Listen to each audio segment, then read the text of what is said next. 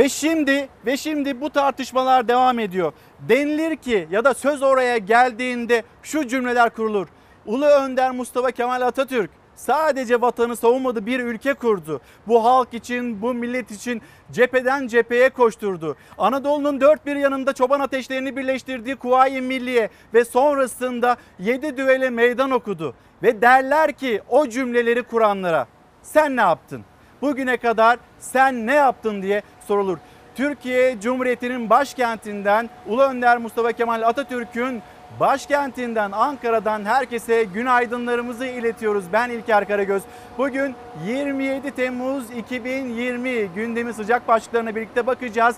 Hem yeni bir gün hem de yeni bir hafta başlıyor ve bu haftanın sıcak notlarını hep birlikte sizlerle konuşuyor olacağız. Şimdi gündemin sıcak başlıklarına bakarken bir son dakika gelişmesini hemen sizlere aktarmak istiyoruz. Nedir o son dakika gelişmesi? Aslında ÖSYM'den gelmiş bir son dakika gelişmesi ve hani günlerce konuşuldu. Pandemi sürecinde çokça konuşuldu, tartışıldı. İşte üniversite sınavları 25 Temmuz, 26 Temmuz tarihlerinde yapılacaktı. Sonrasında öne çekildi. Hatta bu öne çekilme gerekçesiyle öğrenciler Cumhurbaşkanı Erdoğan'ı dislike yağmuruna tuttular ve bu tartışmalar devam ederken o sınav geride kaldı. Sınavın nasıl e, sonuçlandığı, nasıl başarıldığı artık öğrenciler tarafından 2-3 dakika önce de son dakikası yandı. Öğrenciler tarafından ÖSYM'nin internet adresinden takip edilebilecek üniversite sınavı sonuçları açıklandı ve tercihlerin de yine 6 Ağustos 14 Ağustos tarihler arasında yapılacağının bilgisini bu son dakika bilgisini sizlere aktaralım ve bütün dünyanın o sıcak gündemi başlığı olan konuya korona gündemine ama önce Türkiye'nin bir korona güncesine bakalım. İstanbul'da belli bir e, seviyeye ulaştı ve o seviyede hala devam ediyor. Hala hasta yoğunluğu var. Son günlerde Çapa'ya gelen hasta sayısında artış var. Önümüzde Kurban Bayramı var. Lütfen ziyaretleri erteleyelim. Bu çok önemli. Yeniden 2000'li rakamları görebiliriz. Telefonla bayramlaşalım. Pandemi günlerinde ikinci dini bayramını yaşayacak Türkiye. Endişeler Kurban Bayramı'na yönelik. Ramazan Bayramı'nda sokağa çıkma kısıtlaması uygulanmıştı. Uzmanlar Kurban Bayramı'nda da akraba ziyaretlerini erteleyin çağrısında bulundu. Cumhurbaşkanı gündemimizde yok dedi ancak bilim kurulunun tavsiyelerine de dikkat çekti. İstanbul Üniversitesi Tıp Fakültesi Dekanı Profesör Tufan Tükek de uyarılar dikkate alınmadığı takdirde yeni vaka sayılarının 2000'lere ulaşabileceğini ifade etti. Bilim kurulundan da kurban kesim noktalarına yönelik uyarı geldi. Bayram başka etkinliklere benzemez. Kurban ritüeli nedeniyle bu bayram Ramazan bayramından daha riskli. Bekaletle kurban teşvik edilmeli. Hayvan pazarı ve kesim yerine gitmeden insanların kurbanı kesilip eti teslim edilmeli. Hayvan pazarları ve kesim yerlerinin sayısı artırılmalı. Alanlar genişletilmeli. Yeterli sayıda lavabo, sıvı sabun, kağıt havlu, el dezenfektanı olmalı. 26 Temmuz'da 927 kişiye daha Covid-19 teşhisi kondu. 17 kişi koronavirüs nedeniyle hayatını kaybetti. Hastalığın en yoğun seyrettiği dönemde tüm hastaneler pandemi hastanesi ilan edilmiş, testlerin de ücretsiz olduğu açıklanmıştı. Vaka sayıları azaldıkça uygulama kalktı. Özel hastaneler ise koronavirüs hastalarını özellikle yatış ve yoğun bakımda kabul etmemeye başladı. Özel hastaneler ücretli de olsa COVID hastanesi hastasını kabul etmiyorlar şu anda. Bir hasta COVID olduğu anlaşıldığı zaman hemen e, işte pandemi hastanesi olarak nitelendirilen yeni yapılan büyük hastanelere yönlendiriliyor kişinin özel sigortası olsa da veya e, ücretini ödeyecek gücü olsa da e, bu uygulama bu şekilde yapılıyor. Tedavi gören diğer hastalara virüs bulaştırma riskini sıfır indirmek için özel hastanelerde COVID tanısı konan hastalar pandemi hastanelerine yönlendiriliyor. Yoğun bakım servislerinde de koronavirüs taşıyan hastalar kabul edilmiyor. Sıkıntılı tarafı yoğun bakım içinde geçerli. Ee, özel hastaneden şu anda e, parasıyla da olsa COVID'li hastaları yoğun bakıma kabul etmiyorlar. Hasta sayısında artış olduğu takdirde inşallah olmaz. Gene bu sefer özellikle yoğun bakım konusunda sıkıntılar çekmeye başlarız eğer hasta sayısı artarsa. Efendim yeni günün ve yeni haftanın bu hafta olabileceklerin notlarını paylaşırken aynı zamanda başlığımızı da hatırlatalım. Bugün sizlerle sözün özü başlığı altında konuşmak istiyoruz. Ve bizim için sözün özü Mustafa Kemal Atatürk. Kimseyi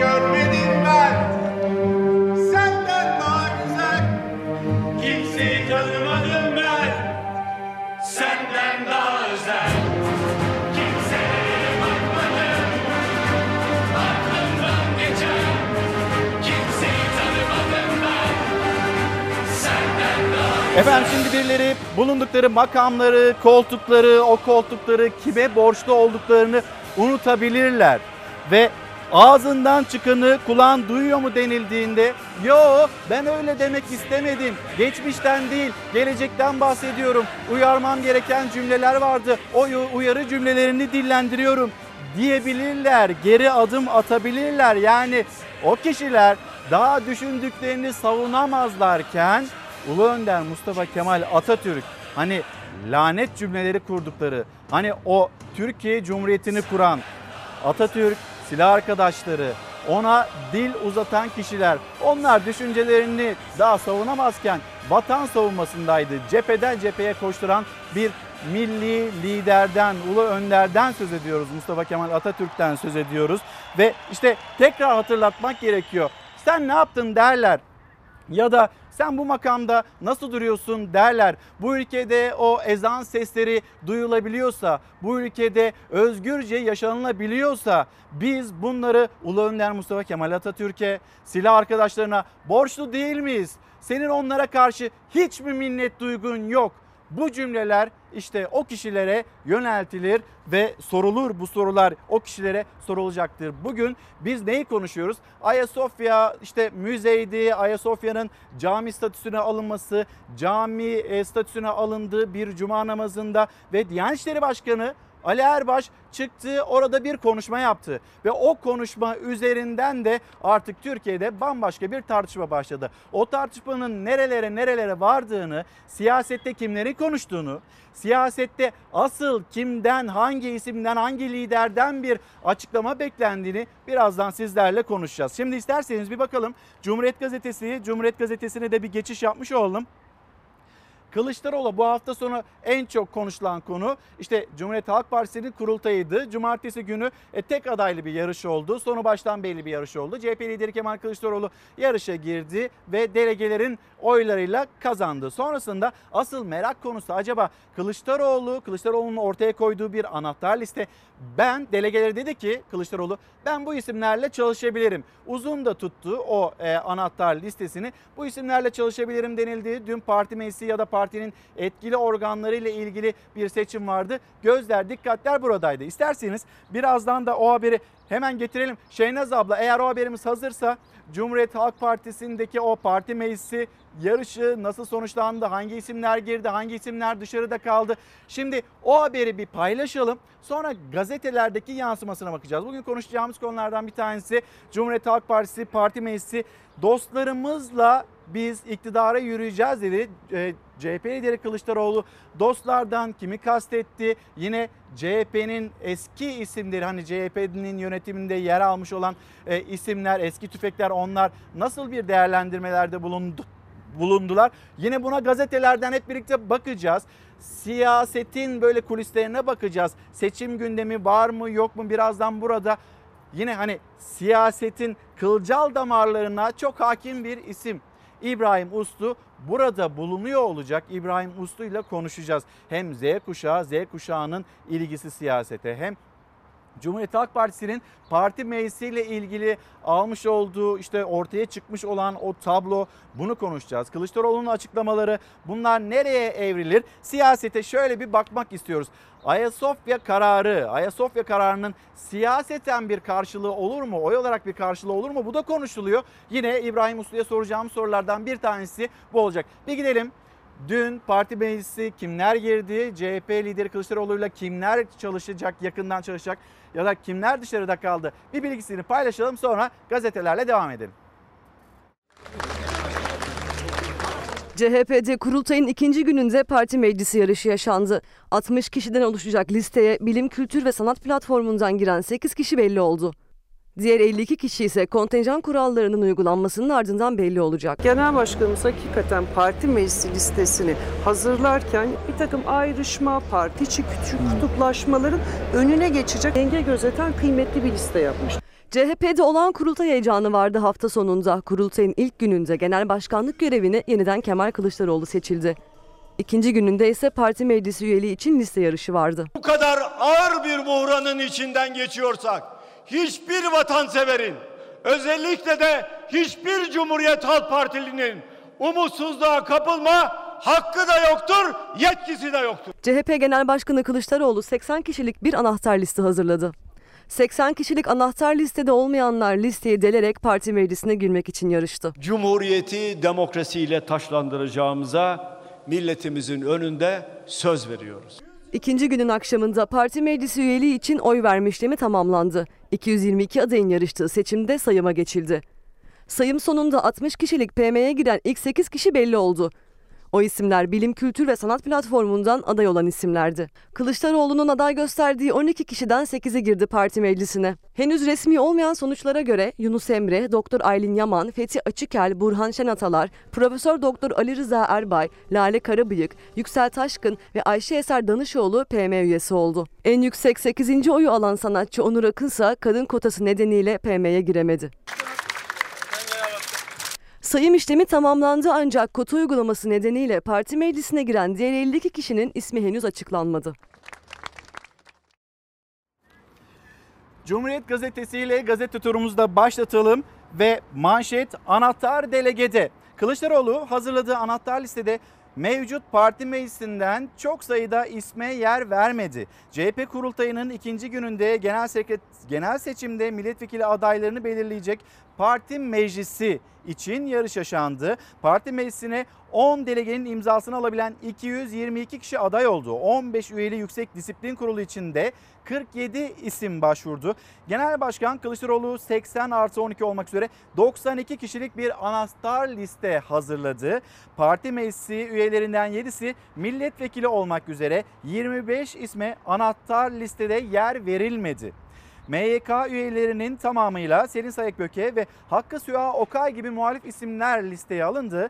İlk kez bir başörtülü adayın yer aldığı listeye 27 kadın ve 10 genç aday girdi. Bazı muhalifler de idare grubu adıyla liste yaptı ve Mahmut Ilıcalı Cumhuriyet Halk Partisi'nin Cumhuriyet Gazetesi adına kurultayını takip eden isimdi. Diğer haberler onlara da yavaş yavaş bir bakalım. Mesela Z kuşağı, Z kuşağına yönelik olan vurgu çok dikkat çekti Cumhuriyet Halk Partisi'nde ve bu kurultayda mesela rap şarkısı, rap şarkısını duyduk.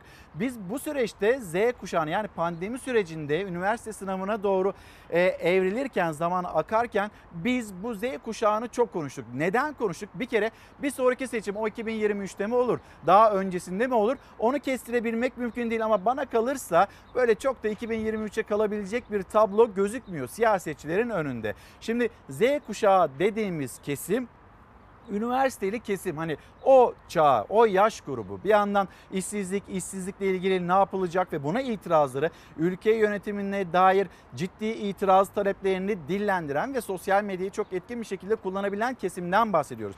Ve bu Z kuşağı bir sonraki seçimde 7 milyon kişi, 7 milyon kişi gidecek sandık başında itirazlarını, düşüncelerini, tavrını ortaya koyacak. Bu yüzden de siyasi partilerin kuşkusuz çok dikkatini çeken bir kesim olarak e, ortaya çıkıyor ve diyor ki Cumhuriyet Gazetesi Z kuşağı da listeye girdi. Parti meclisi hani partinin milletvekillerini kim seçecek? Ya da partinin yönetimine yön verecek olan kişiler parti meclisi Diyor ki Cumhuriyet Gazetesi Z kuşağı da parti meclisine girdi. CHP'nin 37. olan kurultayının ikinci gününde PM için geç saatlere kadar yarış yaşandı. Dün sabahın ilk saatlerinde kurultay alanına gelen ve delegenin delegelerin alındığı alan üzerine tanıtım çadırları kuran PM adayları kulis yürüttü. Merakla beklenen Kılıçdaroğlu'nun anahtar listesine giren en genç isim 2000 doğumlu Esra Dirican oldu. Yani Z kuşağının da parti meclisinde temsil edildiğini söylemekte Cumhuriyet Gazetesi. Bakalım Cumhuriyet Gazetesi'nden bir diğer haber Atatürkçü Düşünce Derneği'nin Diyanet İşleri Başkanı Ali Erbaş'la ilgili e, tavrı ADD'nin bütün şubeleri Erbaş hakkında suç duyurusunda bulunacak. Atatürk'e borçlu başlıkta. Atatürk'e lanet okuyan Diyanet İşleri Başkanı Erbaş'a tepki dinmiyor. Atatürkçü Düşünce Derneği Erbaş hakkında Atatürk'e hakaret ve halkı kim ve düşmanlığa tahrik iddialarıyla bugün suç duyurusunda bulunacak. Dilekçede şüpheli Ayasofya'da Cuma namazı kıldırmasını Atatürk'e borçludur denildi. Dilekçeye bu şekilde yazıldı. Aynı zamanda İyi Parti cephesinden Aytun Çıray'ın da böyle bir adım atacağını bizler biliyoruz. Zaten haberlerimizde de sizlerle paylaştık ve sizlere aktardık. Diyanet İşleri Başkanı'nın cümleleri gereksiz cümleleri ortaya çıkan gereksiz bir tartışma, anlamsız bir tartışma. Sonrasında ya ben o geçmişi kastetmedim ben aslında gelecekten söz ediyorum. Vakfedenin işte düşüncesinden, duygularından vesairesinden e, söz ediyorum. Ben bunu yapmaya çalıştım denilmekteydi. Şimdi Gazete Pencere, Gazete Pencere'nin de dikkat çektiği konulardan bir tanesi. Ben hemen e, yönetmenimizden Şeynaz Ersoy'dan, Şeynaz abladan bir rica edeyim. Gazete Pencere ve onun manşeti. Bir tek Bahçeli sesi. Şimdi herkesin dikkatle takip ettiği bir konu haline geldi Diyanet İşleri Başkanı'nın cümleleri. Ve yine Cumhur İttifakı'nın bir diğer ortağı Milliyetçi Hareket Partisi ve Milliyetçi Hareket Partisi'nden MHP lideri Devlet Bahçeli'nin acaba nasıl cümle kuracağı Diyanet İşleri Başkanı'nın şimdi bu cümlelerden sonra CHP istifasını istiyor mesela. MHP ne düşünüyor bu konuyla ilgili? Bahçeli bu konuyla ilgili ne düşünüyor? İşte gazete pencerede bunu sorguluyor. Diyanet İşleri Başkanı Ali Erbaş'ın Ayasofya'nın açılışındaki lanet içeren sözlerine MHP dışında her kesimden tepki var. Muhalefet partileri Erbaş'ın sözlerine yönelik adliyelere suç duyurusunda bulunmak için hazırlık yapıyor. İyi Partili Aytun Çıray bugün savcılığa başvuracağını açıkladı. Atatürk'ün kurduğu Diyanet İşleri'nin başında ya evet Atatürk'ün kurmuş olduğu Diyanet İşleri ve Diyanet İşleri'nin o koltuğunda oturan, koltuğunda oturan, makam aracını kullanan ve o koltuğu borçlu olduğu minnet duyması gereken kişi Ulu Önder Mustafa Kemal Atatürk'ken devamında gelen cümleleri lanet içeren cümleler. Atatürk'ün kurduğu Diyanet İşleri'nin başında devlet memuru olan bir ismin yaptığı lanet içerikli açıklamaya sivil toplum örgütlerinden de tepki var. Ayasofya'nın açılışına Cumhurbaşkanı Erdoğan'la katılan MHP Genel Başkanı Devlet Bahçeli ise sessiz. MHP'den Erbaşı sözlerine tepki gösteren tek isim geçmişte Bahçeli'nin yardımcılığını yürüten Şevkat Çetin oldu. MHP'nin eski genel başkan yardımcısı Çetin, Ali Erbaş'ın açıklaması için Cumhuriyet'in kuruluş ilkelerine düşmanlık ifadesini kullandı. Gözler MHP lideri Devlet Bahçeli'de. Acaba Devlet Bahçeli Diyanet İşleri Başkanı'nın bu cümleleriyle ilgili içinde lanet ifadesi bulunan cümleleriyle ilgili nasıl bir adım atacak? Ya da tıpkı Cumhuriyet Halk Partisi'nin yapmış olduğu gibi Ali Erbaş'ın istifasını isteyecek mi istemeyecek mi? Herkes dikkatle bu konuyu takip ediyor olacak. Şimdi Cumhuriyet Halk Partisi, Cumhuriyet Halk Partisi'ndeki o yarışa bir göz attık. Karar Gazetesi'ne geçeceğiz ama Karar Gazetesi'ne geçmeden önce bir Başakşehir'i bir kez daha kutlayalım. Çünkü Başakşehir dün e, dün Kasımpaşa ile karşı karşıya geldi ve son maçında belki Kasımpaşa'ya 3-2 kaybetmiş olabilir ama bu onların şampiyonluk turu atmasını, onların sevinci doruk noktasında yaşamasını engellemedi. Onlar İstanbul sokaklarına çıktılar, İstanbul sokaklarını turladılar ve şampiyonluğu doyasıya yaşadılar.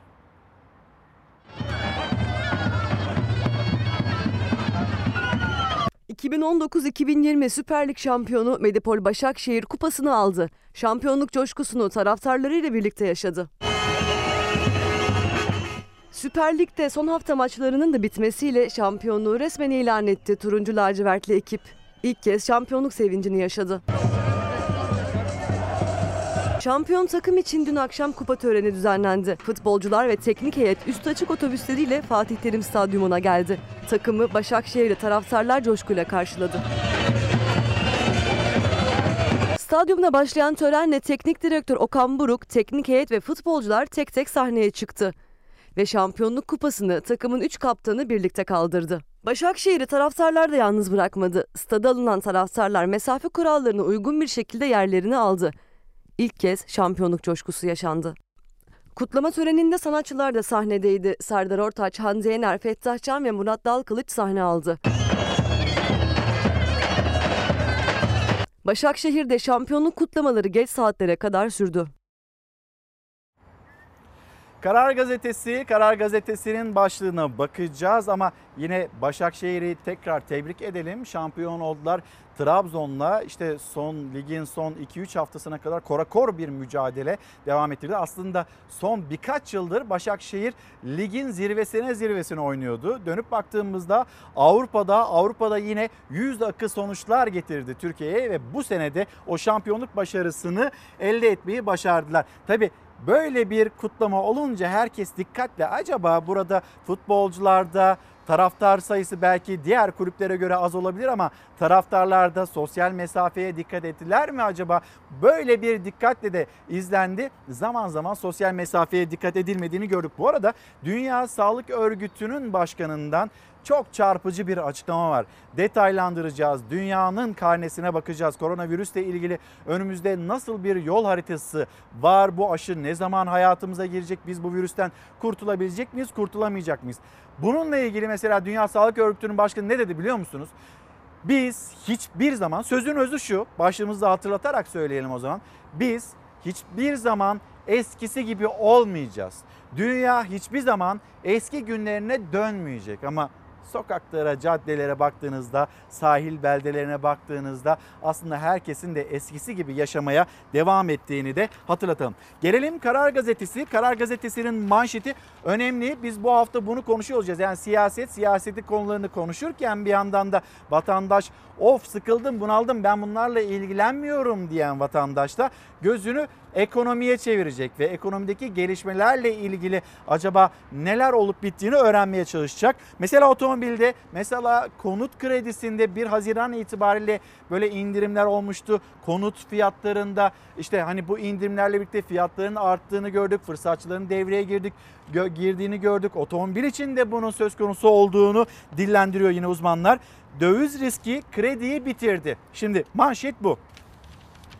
Pandemide ısınan ekonomiyi şöyle biraz da Ankara'da hafif bir rüzgar var. Şöyle sıkı sıkı tutayım. Pandemide ısınan ekonomiyi tüketimle hareketlendirmek için salgın döneminde kamu bankaları eliyle hızla dağıtılan bir yıl sonra ödemeli krediler ithalatı artırıp dış ticaret açığını yükseltti.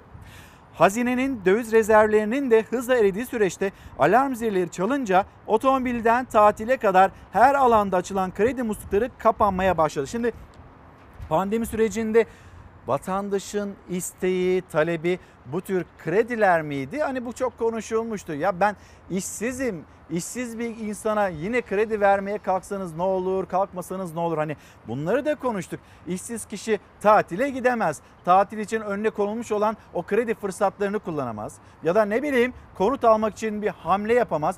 Yastık altındaki paraları çıkartın ya da işte böyle bir e, bunu da fırsata çevirebilirsiniz cümleleri duyduğunda ya ne yastık altı ne yastık altındaki para öyle bir şeyin olmadığını söylüyor yine e, vatandaş.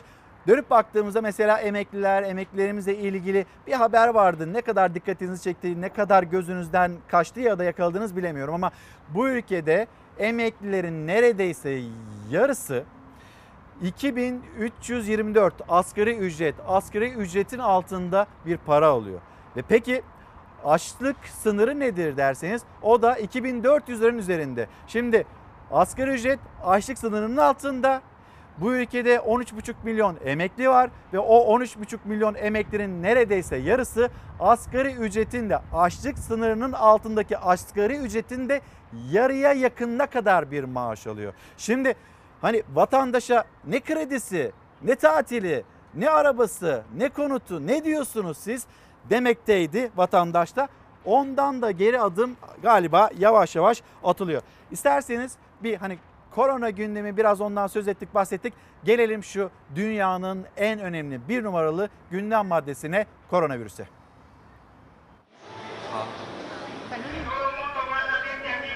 Vaka sayıları hızla arttı. Avrupa'yı bu kez ikinci dalga endişesi sardı.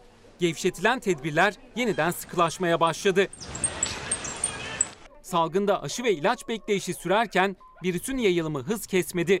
Dünya Sağlık Örgütü son dönemde her hafta vaka sayısının yaklaşık 1 milyon arttığını açıkladı. Covid-19'da günlük vaka sayısı ise son 3 gündür 280 binin altına inmedi. Dünya Sağlık Örgütü'ne göre artış bu hızla devam ederse tespit edilen vaka sayısı her hafta 2 milyon artacak. Salgın yayılırken Avrupa'nın göbeğinde ikinci dalganın ayak sesleri duyuldu. Aralarında İspanya, Fransa, Almanya'nın da olduğu ülkelerde vaka sayılarında büyük artışlar oldu. Listenin başındaysa Belçika var. Nüfusu oranla en fazla ölümün yaşandığı ülkelerden Belçika'da son bir haftada günlük vaka sayısı %71 arttı. Avrupa Hastalık Önleme ve Kontrol Merkezi ülkenin büyük bölümünü kapsayan Flaman kesimini turuncu bölge ilan etti. Bu karar Belçika'da ikinci dalganın başladığı şeklinde yorumlandı. İkinci dalganın başladığı belirtilen ülkelerden biri de İspanya. Günlük vaka sayısı bine yaklaşırken Katalonya bölgesinde gece kulüpleri ve eğlence mekanlarının kapalı tutulmasına karar verildi. İspanya'da geçen hafta 10 kişiden fazla gruplar halinde bir araya gelinmesi yasaklanmıştı.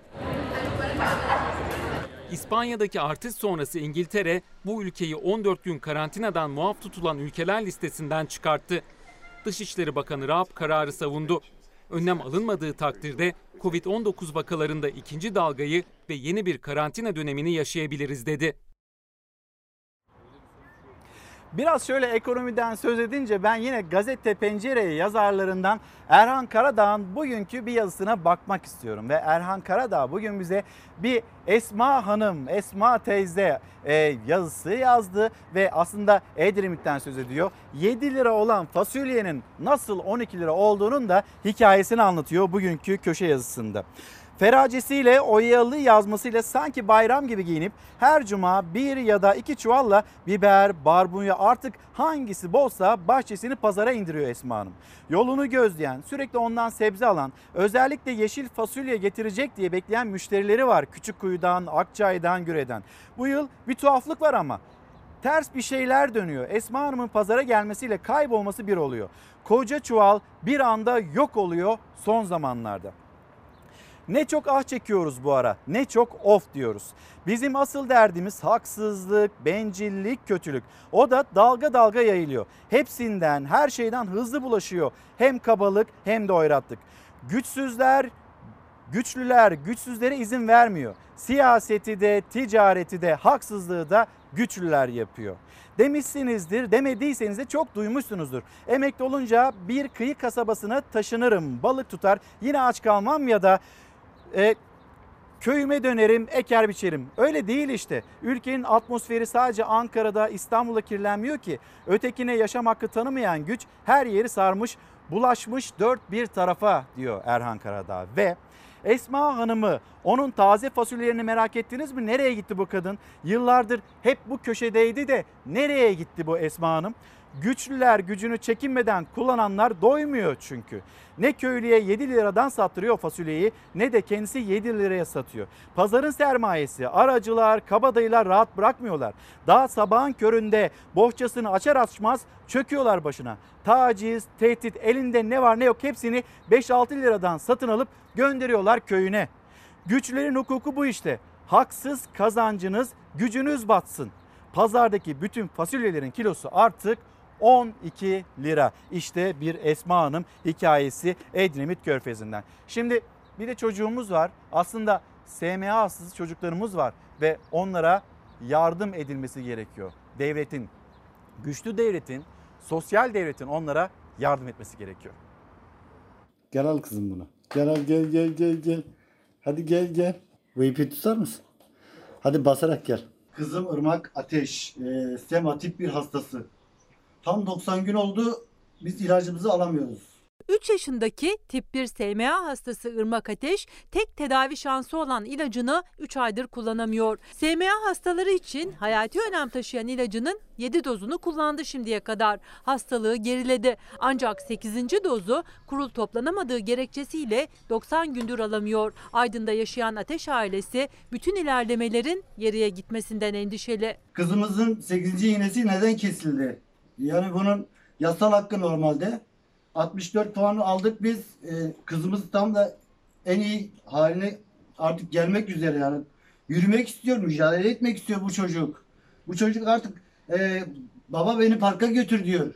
Doğduktan sonra 4 aylığa kadar sağlıklıydı Irmak. Sonra hareketleri günden güne yavaşladı. 5,5 aylıkken kafasını dik tutamayacak hale gelince SMA teşhisi konuldu. SMA hastalarının mücadelesi sonucu ithal ilacı SGK ödeme listesine alınca da Irmak'ın tedavisi başladı. Hiç hareket edemeyen Irmak ayakta durabilmeyi başardı. Kızımız ilk günde e, böyle yatalak halindeyken o ilaç bir derman yani mucize bir ilaç. Onları dik tutan, onları sağlam tutan bu ilaç. E, bak hatta ayakta bile duruyor. E, fizikle birlikte bu çocuklar daha dirençli ve daha güçlü oluyorlar. Irmak'taki gelişmeleri doktorları da rapor etti. SMA hastalarının bir sonraki dozu alabilmeleri için fizyoterapistler fayda tespiti yapıyor. Irmak'a bebekler için en yüksek puan olan 64 puan verildi. Baba Deniz Ateş'i Sağlık Bakanlığı kurulu toplanamadığı için ilacın verilemediği söylendi. Irmak'ın kat ettiği yol geriye gitmesin diye bir an önce yeni doz için onay bekliyor Ateş ailesi. Ankara'ya defalarca aradık. Sağlık Bakanlığı'nı defalarca aradık. İlaç için herhangi bir şey e, bize haber vermediler. Sonuç alamadık hiçbir şekilde. Kızımızın hayatından endişe ediyoruz. Bu sesimizi bir an önce duymalarını istiyoruz. Sözün özü başlığıyla konuşuyoruz. Günaydın mesajlarınız geliyor. Daha şu ana kadar hiç mesaj okuyamamıştım. Şöyle birkaç da mesajlara bakma fırsatımız olsun o zaman. Yılmaz Bey, günaydın Yılmaz Tosun bizlere günaydın. Bu arada nereden günaydın diyorsanız sizin gündeminizde ne var ise sözün özü başlığıyla bizlere yazıp gönderebilirsiniz. İlker Karagöz Fox Instagram adresim, Karagöz İlker Twitter adresim. Bize bu adreslerden ulaşabilirsiniz. Mesela Yılmaz Tosun bize Sivas Şarkışla Yahyalı köyünden günaydın demekte. Selma Hanım günaydınlar Selma Dinç. Doktor Aysel Yavuz sözün özü atamıza asla hakaret ettirmeyiz. Sözün özü bu.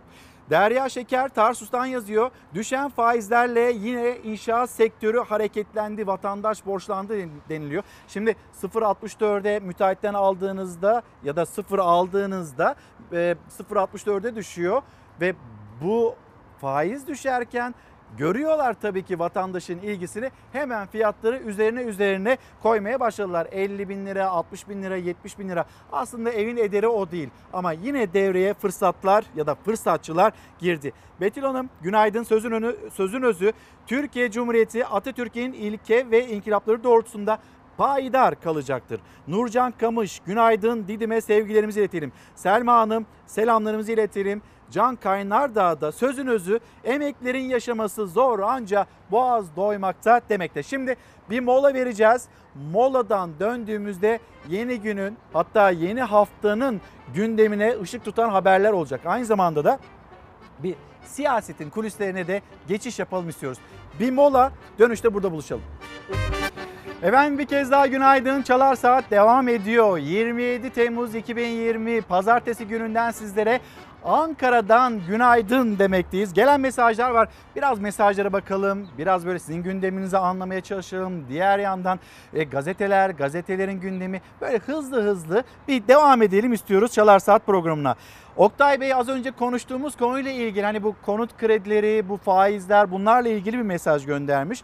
Sözün özü banka kredileri yurttaşı değil e, iktidarı ve patronları sevindiriyor. Ev, araç fiyatları uçtu. Tutana e, aşk olsun demekti. Kerim Yıldız diyor ki kıdem tazminatına dokunma. Şimdi kıdem tazminatı konusu yine Temmuz ayının başından itibaren çok çok konuştuğumuz konulardan bir tanesiydi. Cumhurbaşkanı Erdoğan en son şöyle bir noktaya gelindi. Tekrar hatırlatalım isterseniz. Bu adil değil dedi. Yani hem işçiler anlaşacak, işçiler isteyecek, hem işverenler isteyecek. Ondan sonra bizim önümüze gelsin cümlesini duymuştuk. En son durumda bu adil değil demişti. Peki adil olmayan düzenlemeyi Cumhurbaşkanı'nın önüne kim getirdi? Bu düzenlemeyi kim savundu? E şimdi ortada bir adaletsizlik varsa ki işçiler bunu söylüyor. İşçiler bunu söylerken işveren ben de istemiyorum böyle bir düzenleme yapılmasını diyor. E kim hazırladı? Kim gündeme getirdi? Kim işte tamamlayıcı emeklilik sistemi diyerek Cumhurbaşkanı önüne Cumhurbaşkanının önüne koydu. Cumhurbaşkanı Erdoğan bu düzenlemeyi kıdem tazminatı ile ilgili fon oluşturmasını çıkıp e, bütün Türkiye'ye anlattı ve emeklilikte herkes e, daha fazla emekli maaş alacak diye güzel güzel cümlelerle anlattı. Kim anlattırdı Cumhurbaşkanı Erdoğan'a e, bu düzenlemeyi? Onu belki irdelemek gerekiyor ama neticede Türk İş devreye girdi. Hem müzakereyi götürdü hem sokakta mücadele etti. CHP lideri Kemal Kılıçdaroğlu'nun Türk İş'e ve bütün sendikalara teşekkürü olduğunu e, bizler biliyoruz. CHP grubunda Türk İş'in kırmızı çizgileri dillendirildi ve neticede kıdem tazminatı tekrar rafa kaldırıldı. Geçmişte de raftan indirilmişti, rafa kaldırılmıştı. Benzer bir durum. Biz galiba öyle olacak. Çünkü her Çalışma Bakanı'nın gündemine gelen bir konu önümüzdeki günlerde bir revizyondan, kabine revizyondan söz ediliyor. Ola ki bir reviz, revizyon olursa işte Çalışma Bakanlığı'nda ya da başka bir e, bakanlıkta konuyla ilgili bakanlıkta bu konu tekrar gündeme gelir mi gelmez mi? İşçi yine bu konuda rahatsız olur mu, tedirgin olur mu? Hep öyle oluyor. Senelerdir öyle olmuş. 40 yıldır, 50 yıldır böyle olmuş ne yazık ki. Şimdi mesajlara yine bakmaya devam edeceğiz. Bir Sözcü gazetesi, Sözcü gazetesi bugün böyle taşı gediğine koyan bir e, manşetle çıkmış okurlarının karşısına. Atatürk'ü lanetleyen Diyanet e, İşleri Başkanı Erbaş kendini aklamak isterken vefat edene dua edilir. Beddua değil demekte idi. Dün yapmış olduğu Ahmet Hakan'a yapmış olduğu açıklama bu yöndeydi. Ve diyor ki Sözcü gazetesi de soruyoruz o zaman Atatürk'e kaç kere dua ettin? Sözcü gazetesinin manşeti bu. Diyanet İşleri Başkanı Ali Erbaş göreve geldiğinden bu yana hangi 10 Kasım'da veya hangi milli bayramda Atatürk'ü hayırlandı? Atatürk'ü her andığında hakaretler yağdıran Başkan Ali Erbaş'ın Ayasofya'da lanetli konuşma bar, konuşması bardağı taşırdı. Erbaş tepkiler üzerine Atatürk 82 yıl önce vefat etti. Vefat edene dua edilir. Beddua değil dedi. Hani doğruyu söyledi. Hani çark etti aslında. Oysa Ali Erbaş'ın Atatürk'e hiçbir cuma hutbesinde dua ettiği görülmedi. Sözcü gazetesinin dikkatinden kaçmayan bir konu bu. Ya da bizim dikkatimizden kaçmadı diyor Sözcü gazetesi. Ve soruyor Atatürk'e acaba Diyanet İşleri Başkanı Sayın Ali Erbaş kaç kez dua ettin diyor. Ali Erbaş kurtuluş mücadelesine hiç saygı göstermedi. 10 Kasım ve milli bayramlarda bir hayır duasını çok gördü. Erbaş'a siyasilerden tepkiler yağmaya başladı. Bu haftanın en çok konuşulacak konularından bir tanesi. Hani bu kadar üzerinde durulacak bir e, konu mu? Aslında bu konuyu geçmek lazım. Atatürk 82 yıl önce vefat etti. 82 yıldır tek bir cümle kurmadı ama öncesinde öyle cümleler kurdu. Öyle bir cumhuriyet ortaya koydu ki ne kadar dil uzatılırsa o kadar daha fazla büyüyen bir liderden, ulu önderden söz ediyoruz. Geleceğe ne kalacak derseniz aslında bu isimlerin kurmuş olduğu lanetli ifadeler kalmayacak. Ya da bu isimler o koltuklardan elbet gidecekler. O isimler hiç hatırlanmayacak emin olun. Bu ülkede hatırlanacak olan tek bir şey var. Ulu Önder Mustafa Kemal Atatürk ve kurtuluş mücadelesinde onunla birlikte mücadele edenler kuşkusuz silah arkadaşları. Onlar hatırlanacak. Bu kötü cümleleri, bu lanetli ifadeleri kullananlar hiçbir zaman hatırlanmayacak. Şöyle ben size bir Ankara'yı da göstermek istiyorum. Memleketin havasını aktarmadan önce şöyle Türkiye Cumhuriyeti'nin başkentinden Atatürk'ün başkentinden bir Ankara'yı göstereyim sizlere. Ankara'nın sokaklarına, caddelerine şöyle Fox kameranı, kameramanı Berkcan Tuğ'un objektifinden baktığımızda Anıtkabir'den Ulu Önder Mustafa Kemal Atatürk'ün ebedi istirahatgahından şöyle bir Ankara'nın kalbi Kızılay Meydanı'na doğru döndüğümüzde açık bulutsuz bir Ankara günü olduğunu paylaşalım. Bugün hava sıcaklığının Termometreler öyle gösterecek ama hissedilen kuşkusuz çok daha yukarıda olacak. 34 derece olduğunu paylaşalım ve diyelim ki memleketin havası.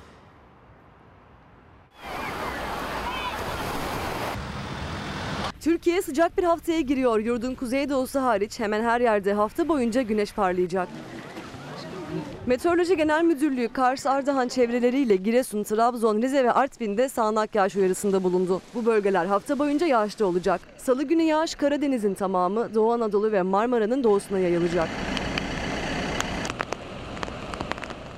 Yurdun geri kalanında ise açık bir gökyüzü ve sıcak bir hava var. İç ve doğu kesimlerde zaman zaman mevsim normallerinin de üzerine çıkacak hava sıcaklığı. Diyarbakır 42, Şanlıurfa 44 dereceyi görecek. Ege ve Akdeniz'de sıcaklık 32 ile 36, Marmara ve İç Anadolu'da 31 ile 35 derece aralığında olacak.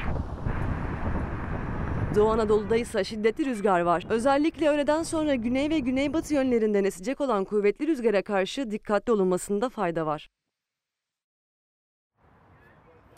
Vatandaşın dikkatle takip ettiği konular var ve o konulardan bir tanesi ve belki de en önemlisi ekonomi. Ekonomiyle ilgili ne oluyor ne bitiyor? Siyaset istediğini konuşsun tartışsın. İşte ne bileyim çoklu baro düzenlemesi, çoklu baro düzenlemesiyle ilgili itirazlar. Siyaset bunları konuşuyor. Sosyal medya düzenlemesi, bunun etkisi yine konuşacağımız konulardan bir tanesi. Ama vatandaş en nihayetinde cebini ilgilendiren konulara bakıyor. Mesela çeyrek altın ya da işte altındaki o yükselişler.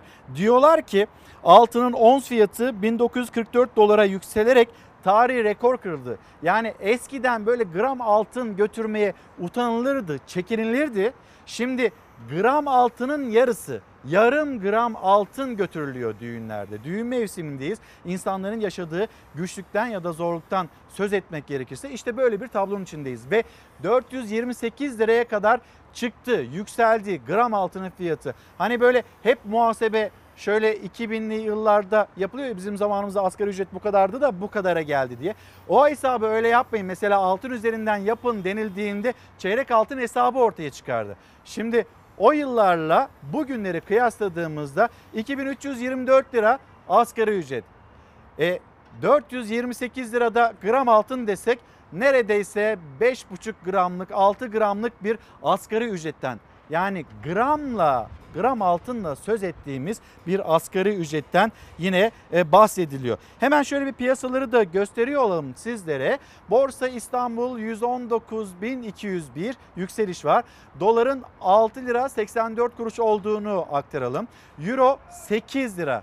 Hani bir Amerika Birleşik Devletleri ile Rahip Brunson krizi yaşanmıştı. O tarihlerde 8 lira 20 kuruş seviyelerine yükselmişti. Şimdi de Euro'nun 8 lira olduğunu söyleyelim. Gram, gram altın 100, 428 liraya yükseldi. Şu anda da 425 lira denilmekte. Yani gidiyor geliyor. Altın ons fiyatı 2000 doların üzerine çıkacak denilirken ABD ve Çin arasında yaşanılan gerilim ve sonrasında altının ne kadar yükseldiğini sizler de görmektesiniz. Şimdi Sözcü gazetesine bakmıştık. Konuğumuz da geldi. Az sonra İbrahim Uslu ile konuşacağız. Bir gelelim. Önemli bir konu, önemli bir e, başlıktı. Diyanet İşleri Başkanı, Diyanet İşleri Başkanı'nın cümleleri ve ona gelen tepkiler. Şeynaz'dan, yönetmenimiz Şeynaz'dan hemen bir rica edeyim. Bir Diyanet tepki haberini ekranlarınıza taşıyalım efendim. Bizim inancımızda vakıf malı dokunulmazdır. Dokunanı yakar. Vakfedenin şartı vazgeçilmezdir. Çiğneyen lanete uğrar. Sadece Ayasofya'yı değil tüm vakıf mallarını kastettim. Geçmişi değil bundan sonrasını kastettim. Uğramıştır demedim, çiğnerse lanete uğrar dedim. Lanet lafını tekrar ediyor ama ben bunu diyor geriye değil ileriye doğru söyledim diyor. Yani ağzından çıkan lafın altında kendisi de ezilmiş durumda. Bu bir mugalatadır. Ve Ondan sonra zaten söyledikleri de bu mugalatayı tamamlayan bir safsata zincirini oluşturmaktadır. Ayasofya'daki Cuma hutbesinde kurduğu cümleler sonrası muhalefetin istifasını istediği Diyanet İşleri Başkanı Ali Erbaş sessizdi. İki gün sonra konuştu. Atatürk'e hakaret etti tepkilerine Fatih Sultan Mehmet'in vakfiyesini hatırlattım diye yanıt verdi. Kendi içindeki Atatürk'e duyduğu kinin, nefretin fırsattan istifade dışa vurumunu yaptı. Ali Erbaş açık bir özür, özür dilemezse bunu burnundan fitil fitil getireceğiz. Genel olarak vakfiyelerin sonu vakıfın bedduasıyla biter. Bu vakfımı kimler amacı dışında kullanırsa Allah'ın, meleklerin, peygamberlerin, tüm Müslümanların laneti onların üzerine olsun şeklinde. Ben de hutbede buna atıfta bulundum. Özrü kabahatinden büyük hale geliyor. Konuştukça batıyor. Fatih Sultan Mehmet'in o dönem söylediklerini bugün tekrar etmek, elinde kılıçla hutbeye çıkmak Diyanet İşleri Başkanı'nın haddi değil. Atatürk 82 sene önce vefat etti. Vefat eden insanlara dua edilir, beddua değil. Vakıf mallarını koruma konusunda Diyanet İşleri Başkanı olarak bunu Müslümanlara hatırlatmak benim görevim. Ben görevimi yapıyorum. Polemik konusu yapmak iyi niyetli bir tavır değildir. Kurucusuna, kurtarıcısına lanet okuyacak kadar hassasiyet ortaya koyan Ali Erbaş Vakıfbank varlık fonuna devredilirken niçin aynı hassasiyeti göstermedi? Erbaş Hürriyet gazetesine yaptığı açıklamada geçmişi değil geleceği kastettim. Görevimi yaptım diyerek kendini savundu. Sözlerim Atatürk'e beddua değildi dedi. Ama muhalefet samimi bulmadı. İstifa çağrısını yineledi. Bu söylediği laflar onu kurtarmaz. Onu affetmeyiz, yaptıklarını unutmayız. Bu yapılanlara karşı iktidarın susmasını da millet zihnine yazdı. Örtülü bir şekilde Atatürk'e lanet okuyan birisinin o makamda oturması kabul edilemez. Eğer o istifa etmiyorsa Sayın Erdoğan onu derhal o görevden almalı. Diyanet İşleri Başkanlığı koltuğunu işgalden vazgeçsin. Diyanet İşleri Başkanı Ali Erbaş'a tepki büyük. İktidar cephesi sessiz. İyi Partili Aytun Çıray'ın ardından Halkın Kurtuluş Partisi de Erbaş hakkında suç duyurusunda bulundu. Tartışma yargıya da taşındı. Efendim devam ediyoruz. Siyasal iletişim uzmanı İbrahim Uslu şu anda e, Ankara büromuzda, terasımızda konuğumuz. Efendim günaydın. Günaydın. Hoş geldiniz. gelsin. Siyasetin konuştuğu, vatandaşın konuştuğu, sosyal medyada defalarca üzerine cümle kurulan bir e, konu. Ayasofya, Ayasofya'nın işte müze statüsünden cami statüsüne geçirilişiyle ilgili hiçbir şekilde toplumun ya da hiçbir siyasi partinin itirazı yoktu. Ama dönüp baktığımızda orada Diyanet İşleri Başkanı'nın bir cümlesi Ayasofya'nın işte müze statüsünden cami statüsüne alınmasını farklı bir boyutuyla tartışma konusu yaptı. Ne diyorsunuz? Yani bu bu tartışma nereye evriliyor ya da yani ne getirir? Benim- Zarar verir mi mesela iktidara, Cumhur İttifakı'na? Yani benim gördüğüm bu Ayasofya tartışması başından itibaren, başından sonuna tamamen bir siyasi gündem maddesi ve siyasi bir e, gerilim alanı. E, Ya da siyasi bir enstrüman. Yani neresinden baktığınıza göre. Şimdi e, bu e, daha bu konu gündeme ilk geldiği günlerde benim sosyal medyadan paylaşım olmuştu. Şey demiştim. Bu işin iki amacı var. Birincisi Türkiye'de batıcı şeyle, düşünce ekolüyle, siyaset ekolüyle muhafazakarların arasındaki bir, bir gerilim bu ve e, sembolik bir önemi var ve e, muhafazakarlar rövanşı almak istiyorlar. Çünkü Ayasofya orada müze olarak kaldığı sürece e, muhafazakarlar gerçekten iktidar olmuş kendini bir türlü göremiyorlardı. O çünkü bir içlerinde bir ukde olarak kalmıştı ve bu, bu rövanşı almak istediler. O yüzden benim gördüğüm Diyanet İşleri Başkanı'nın metin dışına çıkarak o cümleyi sarf etmesi bence o e, rövanşist bilinçaltının dışa e, yansımasıydı. E, çünkü e, muhafazakarlar Bir de 1900 yani dikkat ettiyseniz heyecanla, sesi de titreyerek kuruluyor o cümleler. Tabii, tabii. Hani sonradan ben geçmişi kastetmediğimi, geçmişten değil gelecekten söz ediyorum diyor belki ama e sonuçta e, o cümleler vakfeden, vakfedenin öyle bir şey mirası, yani. Bu- sonra şey- ona uyulmazsa lanete uğrar. E 1934'e gidiyor. Yani şey hep, hepimiz e, aslında e, Diyanet İşleri Başkanı'nın kastettiği şeyi anladık. Ben ben onun daha sonra e, yani Açıklamasına mı baktınız? Daha daha sonra toparlama cümlelerinin çok değerli olduğunu düşünüyorum. Toparlayabildi mi? Bence toparlayamadı. Yani dedim ya o bir rövanşist bir şey bilinçaltı vardı. Bu sadece Sayın Diyanet İşleri Başkanı'nda da söz konusu değil. Yani e, 1950'lerden itibaren bütün sağcı entelektüellerin veya da sağcı sloganların e, içeriğine bakacak olursanız Ayasofya'nın hep çok özel bir yeri olmuştur. 1950'den bu tarafa Türkiye'de sağ iktidardır. Arada sırada işte şeyin e, sosyal demokratların ya da CHP'nin kısa dönemli koalisyon e, ortaklıkları olmuştur ama onun dışında 1950'den e, 2020'ye kadar Türkiye'yi muhafazakar, milliyetçi muhafazakar iktidarlar yönetti. Ama ona rağmen Ayasofya'yı yeniden ibadete açmayı ba- başaramamışlardı. Şimdi o yüzden de o bu bir rövanş alınmasının şeyiydi, e, dışa vurumuydu benim gördüğüm. Ama mesela 31 Mart öncesinde e, Cumhurbaşkanı Erdoğan cümlesi var. Yan tarafta Sultan Ahmet'i dolduramayacaksın, Ayasofya'yı dolduralım diyeceksin. Bu oyuna gelmeyelim. Bunlar tezgah dedi mesela Doğru, Cumhurbaşkanı. doğru, doğru. E ondan sonra yurt dışındaki camilerimizin başına ne gelir? Ben bu oyuna gelecek kadar istikametimi kaybetmedim. Hani kurmuş olduğu cümleler bu iken meydanlardan yükselen Ayasofya Camii olsun cümlelerine karşı bu cümleler kurulurken e şimdi hani buraya nasıl gelindi ya da neden gelindi? Benim gördüğüm hükümetin bir telaşı var ve 2021 yılı içerisinde bir erken seçime gitme e, şey zorunluluğu ortaya çıkabileceğinden kaygılı. E, biraz önce sizin de verdiğiniz ekonomik göstergeler, piyasa göstergeleri falan bu konuda kötü sinyaller veriyor ve e, özellikle Amerikan seçimlerinden sonra eğer yeni yönetim m, şu ana kadar Trump yönetiminin uygulamadığı yaptırımlar uygulayacak olursa hükümet e, erken seçime gitmek zorunda kalabileceğinden endişe ediyor. O yüzden de şimdiden bazı tedbirler alıyor. O o şeye olasılığa yönelik olarak.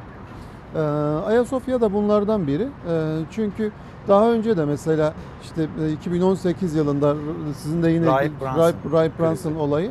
Şimdi vatandaş orada anlamakta zorlandı. Şimdi ekonomimize saldırı var. Niye saldırıyorlar diye soruyor insanlar masum bir biçimde. E, Rahip Brunson.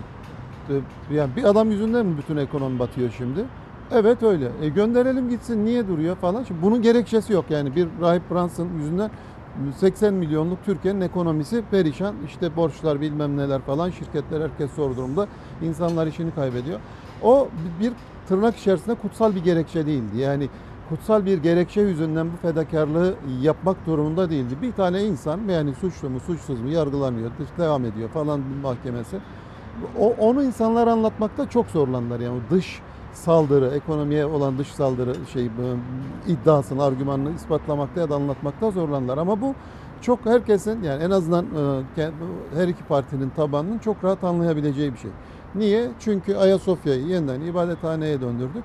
O yüzden de ekonomimize dış saldırı var argümanı çok e, daha makul ve ikna edile, ikna olunabilir bir gerekçe olarak duruyor. İşlevselliği böyle mi tanımlıyorsunuz? Yani Ben- işlevsel bir başlık olarak böyle mi tanımlıyorsunuz? benim gördüğüm öyle yani bu e, şey geleceğe yönelik olarak böyle bir gerekçeye, genel gerekçeye ihtiyaç vardı. Bu e, bir de sadece ekonomiyle ilgili de değil. Yani bundan sonra uluslararası alanda Türkiye'nin karşılaşacağı bütün zorluklarda diyelim ki Avrupa Birliği ile belli konularda şu an e, şey gerilimler yaşanıyor. Libya yüzünden belli gerilimler yaşanıyor. Belki bir süre sonra bu pandemi hafifleyince yeniden göçmen meselesi yüzünden gerilimler yaşanabilir. Bunların hepsi olasılık Yani olarak mu? önümüzde duruyor. Ekonomimiz kötü çünkü biz Ayasofya'yı camiye çevirdik.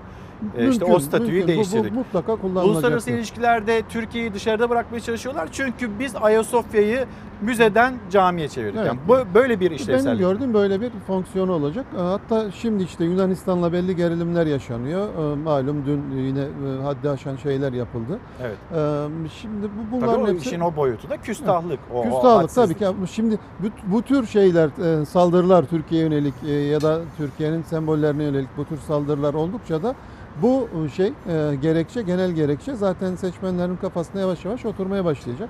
O yüzden Ayasofya iki boyutuyla önemli yani. Bir, o rövanşın alınmış olması. iki bunun önümüzdeki dönemde yaşanacak bütün olumsuz gelişmeler açısından bir genel gerekçe teşkil etmesi açısından işlevsel bir konu. O yüzden de hükümet daha önce Sayın Cumhurbaşkanı Ayasofya konusunu gündeme getirenleri eleştirirken bu bize kurulmuş bir tezgah derken şimdi bunu işlevsel biçimde kullanabilecekler öyle görünüyor. İbrahim Bey şimdi hani siyasal iletişim uzmanı olarak işte bir araştırmacı olarak gelelim o zaman hani bu Cumhurbaşkanlığı hükümet sistemi. Cumhurbaşkanlığı hükümet sisteminin bir karnesini sizin değerlendirmenizi isteyeceğim. Bir de hani böyle erken seçim 2021 yılında erken seçim ihtimalinden söz ettiniz. Bir tarafta güçlendirilmiş parlamenter sistem tezi, diğer tarafta Cumhurbaşkanlığı hükümet sistemi tezi. Nasıl bir e, yolculuğu var siyasetten Türkiye'nin? Şimdi şey referandumda zaten kıl payı geçmişti e, Cumhurbaşkanlığı e, daha doğrusu başkanlık modeli. Yani biz ona böyle bir şey e, MHP'nin icadıyla Cumhurbaşkanlığı hükümet sistemi falan gibi uzun bir isim koyuyoruz ama siyaset bilimi literatüründe bu modelin adı başkanlık sistemi. Başkanlık sistemi e, biz o yüzden hani siyaset bilimindeki şey e, kavramı kullanalım. Başkanlık sistemi Türkiye'de e, kıl payı geçmişti. 51,5'a 48,5 e, şeyiyle e, oy dağılımıyla geçmişti. Fakat o günden sonra e, seçmenler bekledikleri şeyi bulamadılar bunda ve e, yakın zamanlarda e, yapılan ölçümlerde bugün referandum olsa başkanlık sistemiyle ilgili oyunuzun rengi ne olur diye sorulduğunda ben bunun %60'a %40 e, başkanlık sistemi aleyhine olduğu çalışmalar gördüm. E, Dolayısıyla bu yeni sistem Bir çalışma mı pek çok çalışma mı Birden böyle fazla çalışmada birden fazla e, yani işte şey e, 55 ile 60 aralığında bir hayır oyu var. Yani bugün referandumu yapılacak olsa 55 ile 60 arasında dönem dönem değiş dalgalanıyor doğal olarak. Ee, ama e, net bir biçimde e, bugün referandum yapılacak olsa başkanlık sistemi reddedilir. Ee, o yüzden e, seçmenler aradıklarını bulamadılar. Zaten bu e, hükümetin tek tek icraat alanlarıyla ilgili sorular sorduğunuzda da bir iki alan dışında e, işte şey e, son zamanlarda sağlık number one oldu. En başa geldi ama ondan önce de sağlık yine %50'nin üzerinde bir şey memnuniyeti vardı. Sağlık, ulaştırma ve e, güvenlik dışında İçişleri Bakanlığı'nın alanı diyebileceğimiz konular.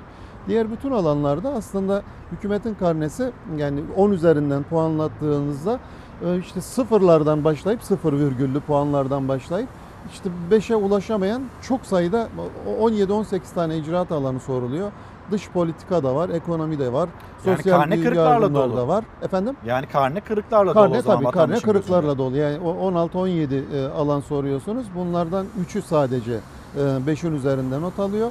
Gerisi 5'in altında not alıyor. Bir kısmı sıfırlı. Yani sıfır virgül bilmem ne e, notlar bile var. Dolayısıyla yani hem bu tek tek icraat alanları hem de genel olarak başkanlık sistemiyle ilgili şeye baktığınızda kamuoyunun kanaatlerine e, çok e, mutlu olmadığını görüyoruz. Zaten o mutsuzluk iktidarın oylarına yansıdı. Yani AK Parti işte 2001 e, 1 Kasım e, 2015'te %50 tek başına %50 oy alabilen e, bir iktidar e, yavaş yavaş e, eridi ve son e, genel seçimlerde %42 son yerel seçimlerde de tek başına e, girmedikleri için ancak tahmin yapabiliyoruz ama %40'ın altında bir oyla e, bu şeyi e, son yerel seçimler tamamladı. Dolayısıyla baktığınızda o 10 puanın üzerinde bir erimeyi gözlemliyorsunuz. Ne kadar süre içerisinde?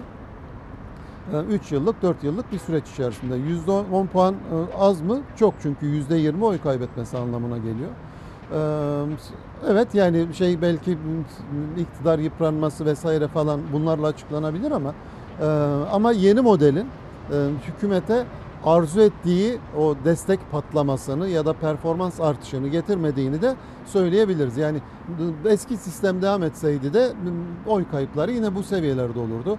Belki bu seviyede bile olmazdı bilmiyoruz yani ondan önce çünkü parlamenter sistem içerisinde oy kayıpları yaşamadı. Bir kere yaşadı e, 7 Haziran seçimlerinde. Ama başkanlık sistemiyle de o çünkü performansımız artacak, hızlı karar alacağız, Türkiye uçacak falan deniyordu. O algı olmadı. Ee, Hem gerçek olarak, e, reel olarak olmadı, hem algı açısından olmadı. Şimdi AK Parti peki böyle ya da işte Cumhur İttifakı bu sistemden vazgeçer mi vazgeçmez mi reforme edip de mi yoluna devam eder? Onu bir konuşalım istiyorum sizinle. Ama şimdi 1 Kasım e, 2015 tarihi dediniz. O tarihte AK Parti'nin başbakanı Ahmet Davutoğlu'ydu ve Ahmet Davutoğlu artık farklı bir kulvarda Gelecek Partisi'nin lideri olarak yolculuğuna devam ediyor. Bu hafta sonu Cumhuriyet Halk Partisi'nin kurultayı vardı ve o kurultayda da biz dostlarımızla iktidara yürüyoruz cümlesini duyduk ee, CHP lideri Kemal Kılıçdaroğlu'ndan. Şimdi Kılıçdaroğlu, Kılıçdaroğlu'nun muhtemel dostlar hani zaten İyi Parti ile bir Millet İttifakı var. Diğer muhtemel dostlar kim? Onu da bir yandan yöneltmek istiyorum sizlere. Bir Ahmet Davutoğlu, Ahmet Davutoğlu'nun vermiş olduğu mesajlar var. Hemen bir e, yönetmenimizden Şehnaz'dan rica edeyim. Şehnaz abla Ahmet Davutoğlu'nun dün yapmış olduğu açıklamalar, vermiş olduğu mesajlar. Mesela kibir bizim partimize giremez. Mesela ego bizim partimize giremez ve devamını getirdiği cümleler neydi? İzleyicilerimize paylaşalım böyle devam edelim.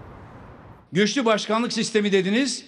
Küçük ortağınız olmadan adım atamaz duruma geldiniz. Hem de protokolsüz, ilkeye bağlanmamış ittifak sistemiyle belirsiz bir koalisyona.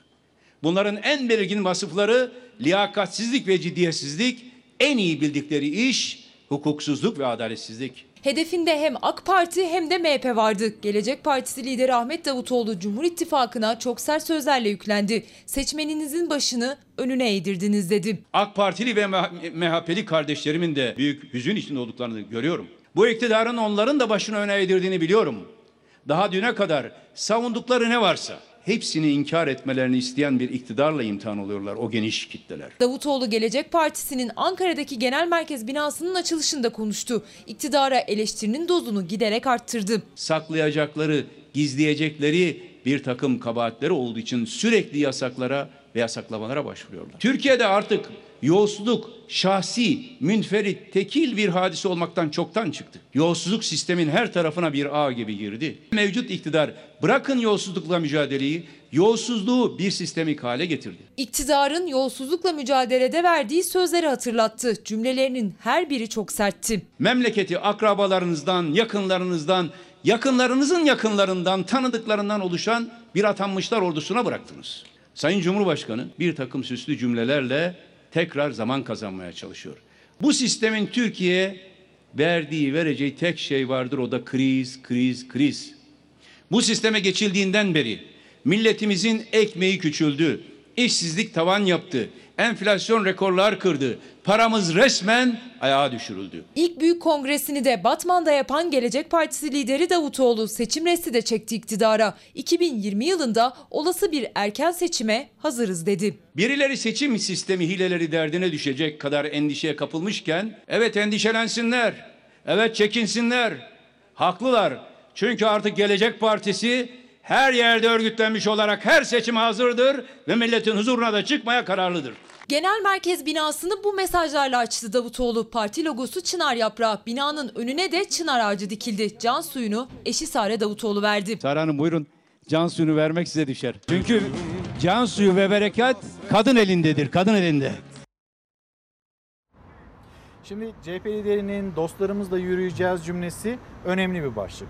Z kuşağına yönelik o hamleler e, yine o cepheden aslında bütün partiler tarafından e, yapılıyor bu.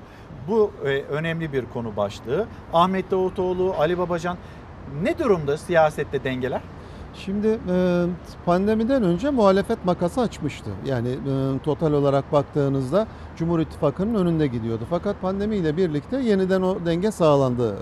E, blokuyla muhalefet bloku arasındaki denge sağlandı ve aşağı yukarı yerel seçimlerdeki seviyesine döndü. E, bu ulusal ya da bireysel riskler durumunda en azından bu milliyetçi muhafazakar seçmenin genel reaksiyonu hemen hükümetin ya da devletin şeyin etrafında kenetlenmek oluyor. Bunu daha önce de biz birkaç kere gözlemledik. Nerede? İşte e, 7 Haziran 1 Kasım arasında. 7 Haziran'da 10 puan kaybetmiş olan AK Parti 1 Kasım'da bunu kapadı. Arada ne yaşandı? Bu e, hendek e, eylemleri başladı. O operasyonlar yapıldı. Orada insanlar bir anda şehirlerin bazı mahallelerin, ilçelerinin işgal edilmesi realitesiyle karşılaşınca memleket elden mi gidiyor diye tırnak içerisinde bir şey kaygıyla doğrudan e, güçlü bir hükümetin yanında yer aldılar ve giden herkes geri döndü. Tekrar 40'tan 50'ye geri çıktı.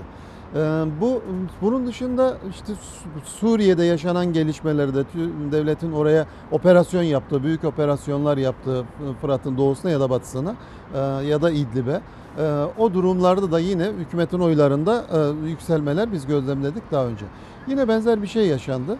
Pandemiden önce ekonominin etkisiyle düşen oylar pandemiyle birlikte yeniden toparlandı. Bu sefer bir ulusal risk yoktu. Bir dış, dış tehdit ya da terör tehdidi yoktu ama bireysel tehditler vardı. Ne o? Ekonomik ve sosyal risklerle seçmenler karşılaştı. Bu tür durumlarda Ekonomik olarak seçmenler beklediğini alabildi mi peki? Hani koştu, devletten o yardımları alabildi mi ki? Ee, en azından ya da o algıyı tabii, tabii, ya da ben, onu benim hissetti gördüğüm, mi? Tabii tabii hissetti. Ee, çünkü e, insanlar bir e, evet işini kaybeden insanlar var.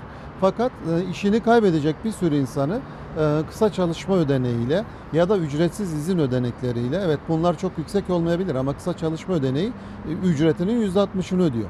Yani yüzde sıfıra düşeceğinize yüzde altmışınızı alıyorsunuz ve işinizde kaybetmiyorsunuz ve o e, işini işten çıkarmalar şimdi işte tartışılıyordu en son bir yıla kadar falan daha uzatalım bu işten çıkarma yasağını falan diye.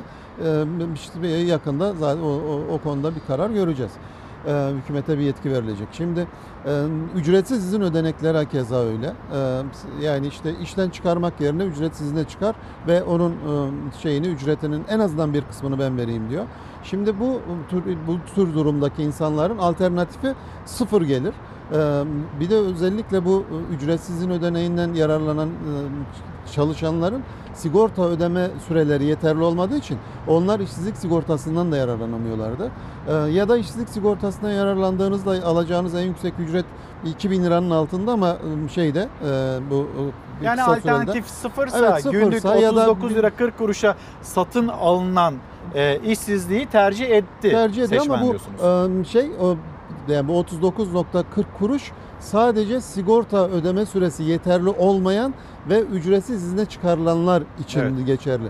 Diğer daha uzun süreli çalışanlar için ücretlerinin %60'ı. Diyelim ki işte 4 bin lira 5 bin lira özel sektörde çalışıyorsa onun %60'ını alıyordu. Alternatif işsizlik sigortası o zaman 1000 küsür 1600, 1700, 1800, 2000 falan oralarda alacaktı. Yani orada geliri iki kat arttı işsizlik sigortasına göre. Dolayısıyla bu tür durumlarla karşılaşan e, bir de e, milliyetçi muhafazakar e, şeye eğilimlere sahip olan seçmenler için e, yine Allah razı olsun hükümetten deyip hükümetin etrafında kenetlendiler. O yüzden o giden oyların bir kısmı e, ekonomik gerekçelerle giden oyların bir kısmı daha büyük bir tehditle karşılaşıldığında e, şey unutuldu ve seçmen yani milliyetçi muhafazakar seçmen şikayetçi milliyetçi muhafazakar seçmenin bir kısmı tekrar geri döndü.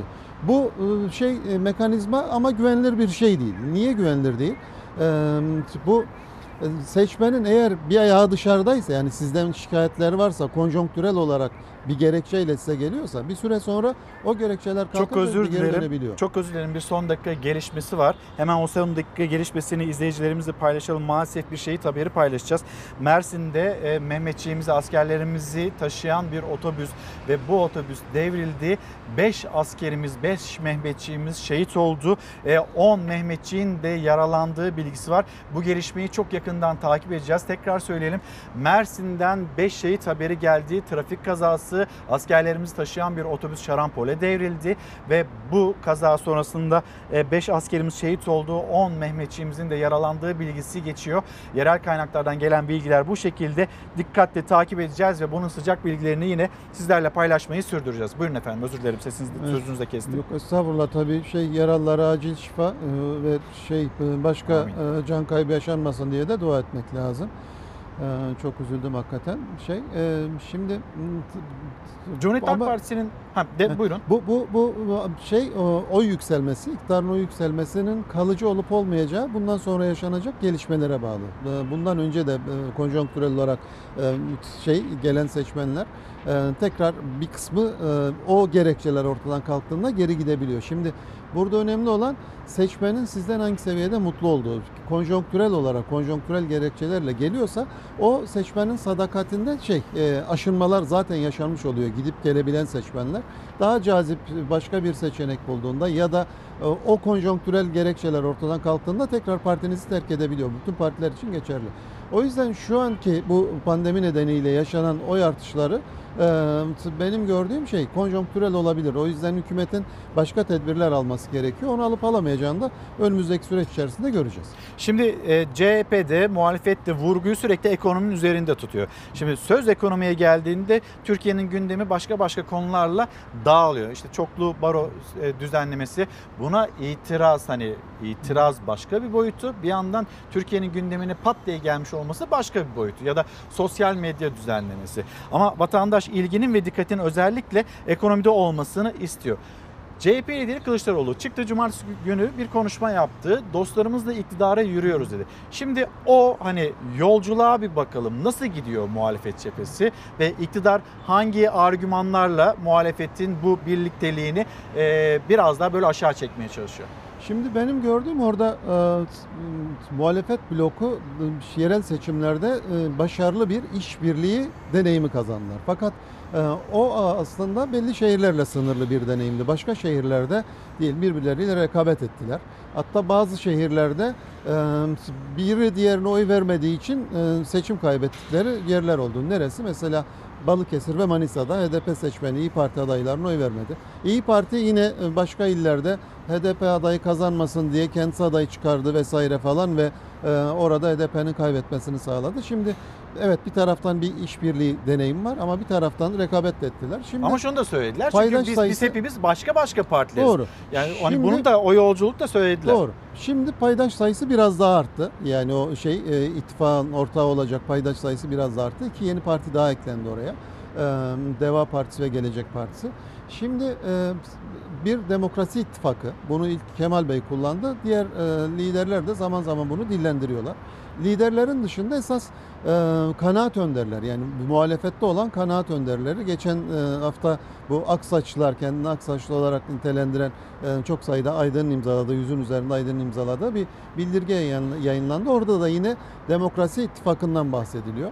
E, Demokrasi İttifakı'ndan kasıt belli. Cumhur İttifakı dışında kalan partilerin e, seçimde ortaklaşa e, şey güç birliği yaparak seçime girmesi, seçime hazırlanması gerektiğini bunu bunun üzerine bu, bu, bu konuda bir baskı oluşturuyorlar muhalefet partileri üzerinde. Muhalefet partilerinden bunu açıkça reddeden şu ana kadar kimse çıkmadı. İşte Sayın Babacan mesela şu an için gündemimizde ittifaklar yok. Seçim zamanı döner ittifaklara bakarız ama yani bunu prensip olarak reddetmiyoruz ama kendimizi de ittifaklara göre konumlamıyoruz diyor. Benzer bir e, şey e, açıklama ben Sayın Davutoğlu'nun da yaptığını hatırlıyorum. E, Dolayısıyla ittifakları konuşmak için evet gerçekten erken. Fakat bir taraftan da e, bir ortak dilim Onun ve için kültürün- erken ama bir yandan da erken seçim de konuşuluyor. Tabii o, o, o arada işte çok hızlı şey hızlı gelişmeler yaşanabilir. O, o böyle de olunca e, bir taraftan da muhalefetin ortak bir dil, kültür, duruş, tavır falan da geliştirmesi gerekiyor. Niye? Çünkü birbirinden çok farklı partilerin e, yer alacağı bir şeyden, bloktan e, bahsediyoruz. E, işleri kolay değil. Fakat sonunda bütün partilerin bu şey böyle bir günün geleceği ve orada işbirliği yapmak gerekebileceği şeyiyle, öngörüsüyle birbirlerine karşı daha nazik bir dil kullandıkları, işte bayram vesaire falan gibi ya da işte parti genel merkezlerinin açılışı gibi dönemlerde, durumlarda birbirleriyle o siyasi nezaketin gerektirdiği iletişimi kurduklarını falan gözlemliyoruz. Ee, ve e, periferi yapıların işte STK'ların, platformların, yeni oluşan platformların işte geçen hafta olduğu gibi bu konuda bir baskı şey oluşturmaya çalıştığını da biliyoruz. Bunların olgunlaşması zamana bağlı. Ama yani %50 civarında oya sahip bir ittifak muhalefet bloku var. Bunların birlikte davranıp davranamayacakları e, süreç içerisinde yaşanacak gelişmelere bağlı. Bazı zayıf halkalar var. İşte HDP'ye karşı diğer partilerin tutumu bu zayıf halkaların başında geliyor. E, Kimse HDP ile birlikte resmen aynı yerde e, blokta yer almak istemiyor ama bir formül var yerel seçimlerde uygulanan formül. O tekrar bu seçimde çalışır mı çalışmaz mı yani olacak ilk genel seçimde. Bütün bunlar için şey e, süreci gözlemlemek gerekiyor. Ayrışılan konular var. O konulardan bir tanesi mesela Saadet Partisi ile işte Cumhuriyet Halk Partisi ve diğer partiler İstanbul Sözleşmesi ile ilgili aynı düşünmüyorlar. İsterseniz bir İstanbul Sözleşmesi ile ilgili bir haberimiz var. Ee, onu da aktarmış olalım, izleyicilerimizle paylaşalım. Sonra Z kuşağı, Z kuşağı niye bu kadar ilgi çekiyor? Ben biraz anlatmaya çalıştım hani 7 milyonluk bir kitle. Biraz anlatmaya çalıştım. Z kuşağı ne istiyor? Onu da sormak istiyorum sizlere. Ama önce İstanbul Sözleşmesi. İstanbul Sözleşmesi'nin feshetmek, kadına karşı şiddet ve kadın cinayetlerine göz yummak demektir. İstanbul Sözleşmesi cinsiyetsizleştirme istikametinde bir gelişme sağlıyor. Değerleri ortadan kaldırıyor. Her gün bir kadının öldürüldüğü bir ülkede bunun tartışılmasını dahi abesle iştigal olarak görüyoruz. Türkiye'nin dört bir yanından hemen her gün kadına şiddet haberleri gelmeye devam ederken siyasette İstanbul Sözleşmesi'ni tartışıyor. Sözleşmeye imza atan AK Parti yine sözleşmeden çekilmeyi gündeme getirdi. Saadet Partisi lideri Karamollaoğlu'ndan da destek geldi. Güya bu kadına şiddeti önleyecek. Diyor ki sen kadınsın, ben erkeğim, ben de bireyim, sen de bireysin. Bizim cinsiyetimiz önemli değil. Neden önemli değil? İstanbul Sözleşmesi'nin kesinlikle ve kesinlikle e, fiiliyatta artık uygulanmasına geçilmesini konuşmamız lazım. Biz kanunlarımıza kadınlarımızı kadına karşı eşitsizliğin son verilmesini getirecek, kadına karşı şiddeti son verilecek neler daha ekleyebiliriz de konuşmamız lazım. İstanbul Sözleşmesi diyor ki devlet kadına şiddeti önleyecek etkili ve kapsamlı politikalar geliştirilmelidir. Bundan mı rahatsızsınız? Kadına şiddetin önlenmesi mutlaka buna izin veremeyiz. Bizi endişe ettiren bir takım gelişmeler var. Bütün dünyada cinsiyetsizleştirmeye yönelik bir eğilim var. Saadet Partisi lideri Karamollaoğlu kadına şiddetin karşısındayız dedi ama İstanbul Sözleşmesi'nde bazı maddelerde yer alan atıfların toplumu cinsiyetsizleştirme politikası olduğunu savunarak sözleşmeye karşı olduklarını açıkladı. İstanbul Sözleşmesi'nin yanındayız. Her zaman da yanında olmaya devam edeceğiz. Bu tip sözleşmeler meclislerde konuşulmadan geçiyor genelde. Türkiye Büyük Millet Meclisi'nde hiçbir şerh olmadan, hiçbir hayır oyu kullanılmadan parlamentoda bulunan siyasi partilerin oy birliğiyle kabul edildi. CHP, İyi Parti ve kadın örgütleri kadın haklarını uluslararası düzeyde koruyan İstanbul Sözleşmesi'nin yanında muhalefet iktidara da seslendi. Kendi imzaladığınız sözleşmeden geri çekilmeyin diyerek. AK Partililerin dahi yarısından fazlası İstanbul Sözleşmesi'nin korunmasını istiyor. İstanbul Sözleşmesi'nden geri adım atmak kadın katillerine cesaret verir. Türkiye'de tartışma sürerken Polonya hükümeti de İstanbul Sözleşmesi'nden çekileceğini duyurdu. Karara karşı kadın örgütleri sokağa döküldü. Eylemleri sürüyor.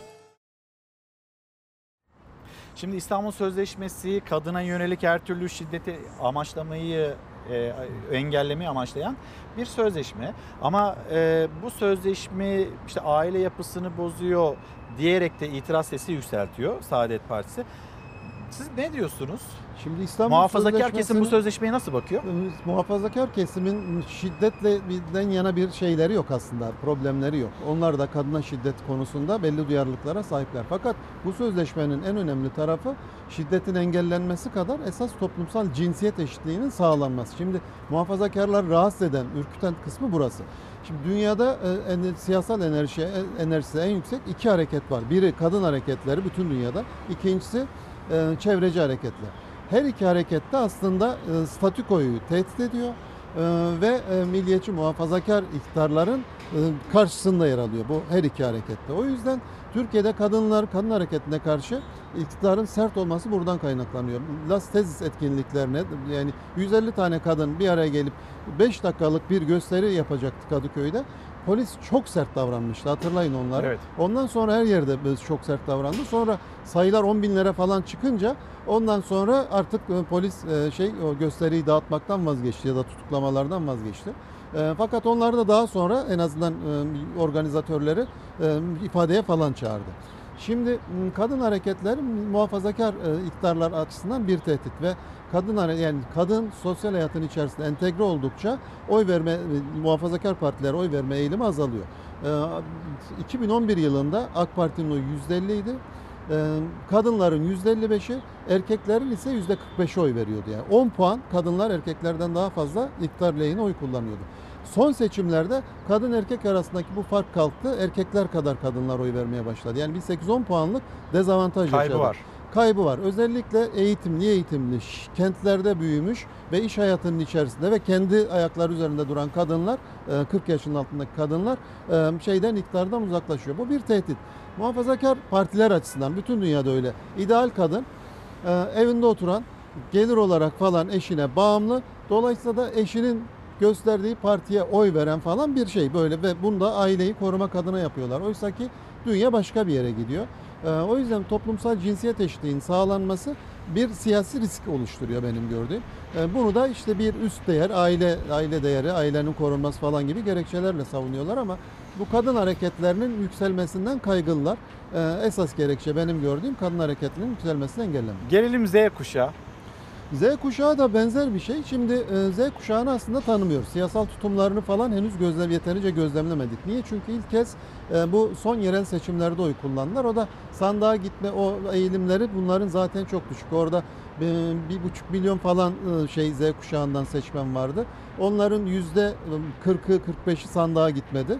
Geri kalanların bir kısmı ailesi gibi, üçte bir ailesi gibi oy verdi.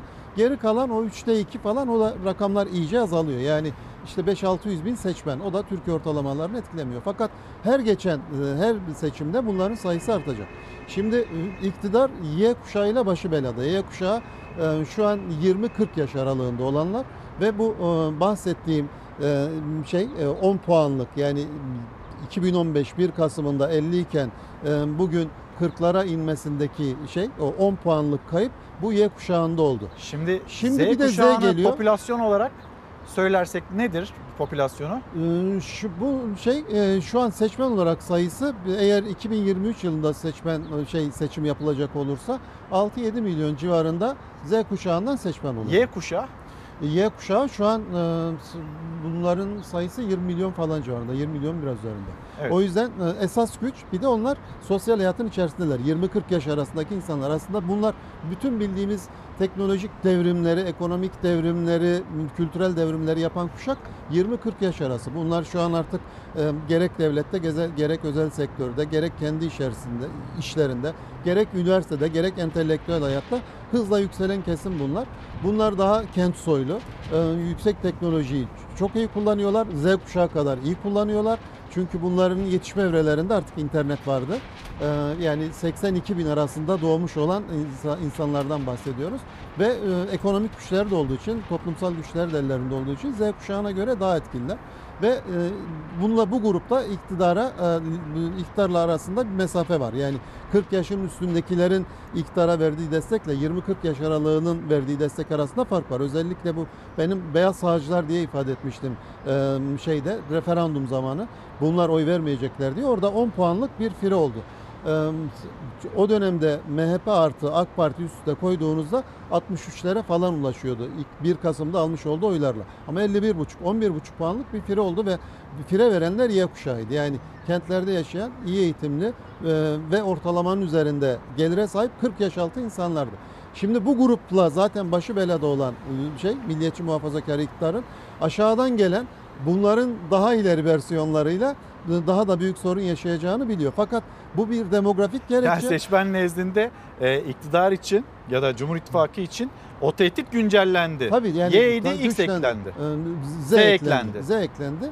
E, Şimdi demografik şey e, dolayısıyla sosyolojik trendler e, ittifakın aleyhine, Cumhur İttifakı'nın aleyhine gelişiyor. Ve o tabanlarla e, iletişim kurmakta zorlanıyorlar. Bunu üst tarafların ya da işte e, şey e, sosyolojik olarak kendilerinin doğal tabanı olan işte daha şey e, kente yeni gelmiş ya da kırsalda yaşayan e, 40 yaş üstü milliyetçi muhafazakar kökenden gelen insanları endoktrine etmekte buluyor. Yani aşağıyı da endoktrine etmeye çalışıyor imam hatiplerle vesairelerle falan ama işte o orada yukarısı kadar başarılı olamıyor. Evet da- 40 yaşın üstündekilerde bir yeni bir tarih bilinci işte dirilişler vesaireler falan e, yeni bir dindarlık anlayışı işte Ayasofya falan da orayı yine konsolide etmeye ve güçlendirmeye yönelik şeyler ama genç kuşaklar tabii bunlardan etkilenmiyor. Şimdi e, o yüzden sosyal medya üzerindeki şeyler e, kontrol e, Tartışmaları. tartışmaları veya niyetleri e, işte, işte gençlerin daha çok izlediği platformları yani televizyon olarak ya Peki da mesela şey, bunu medya e, içerikleri siz olarak tehditleri sıralıyorsunuz. Görmüyor mu AK Gör- Parti, için- MHP ya da görüldüğü hani için mesela sosyal medya ile ilgili bu düzenlemenin onlara e, oy kaybı olarak döneceğini görmüyorlar mı? Ama şey olmadığında bunu kontrol etmediğinde de oy kayıpları yaşıyor. O yüzden kontrol edersem belki azaltırım ee, ya da alternatif Bir Berkin'in şeyler peşinden kurarım. mi gidiyor? Başka şansları yok. Çünkü sosyolojik trendler aleyhine gelişiyor. Öyle olunca da bazen akıntıya kürek çekmek zorunda kalıyorlar. Çünkü orayı değiştiremiyorlar. Yani e, değiştirmeyi denediler eğitim sistemiyle vesaireyle.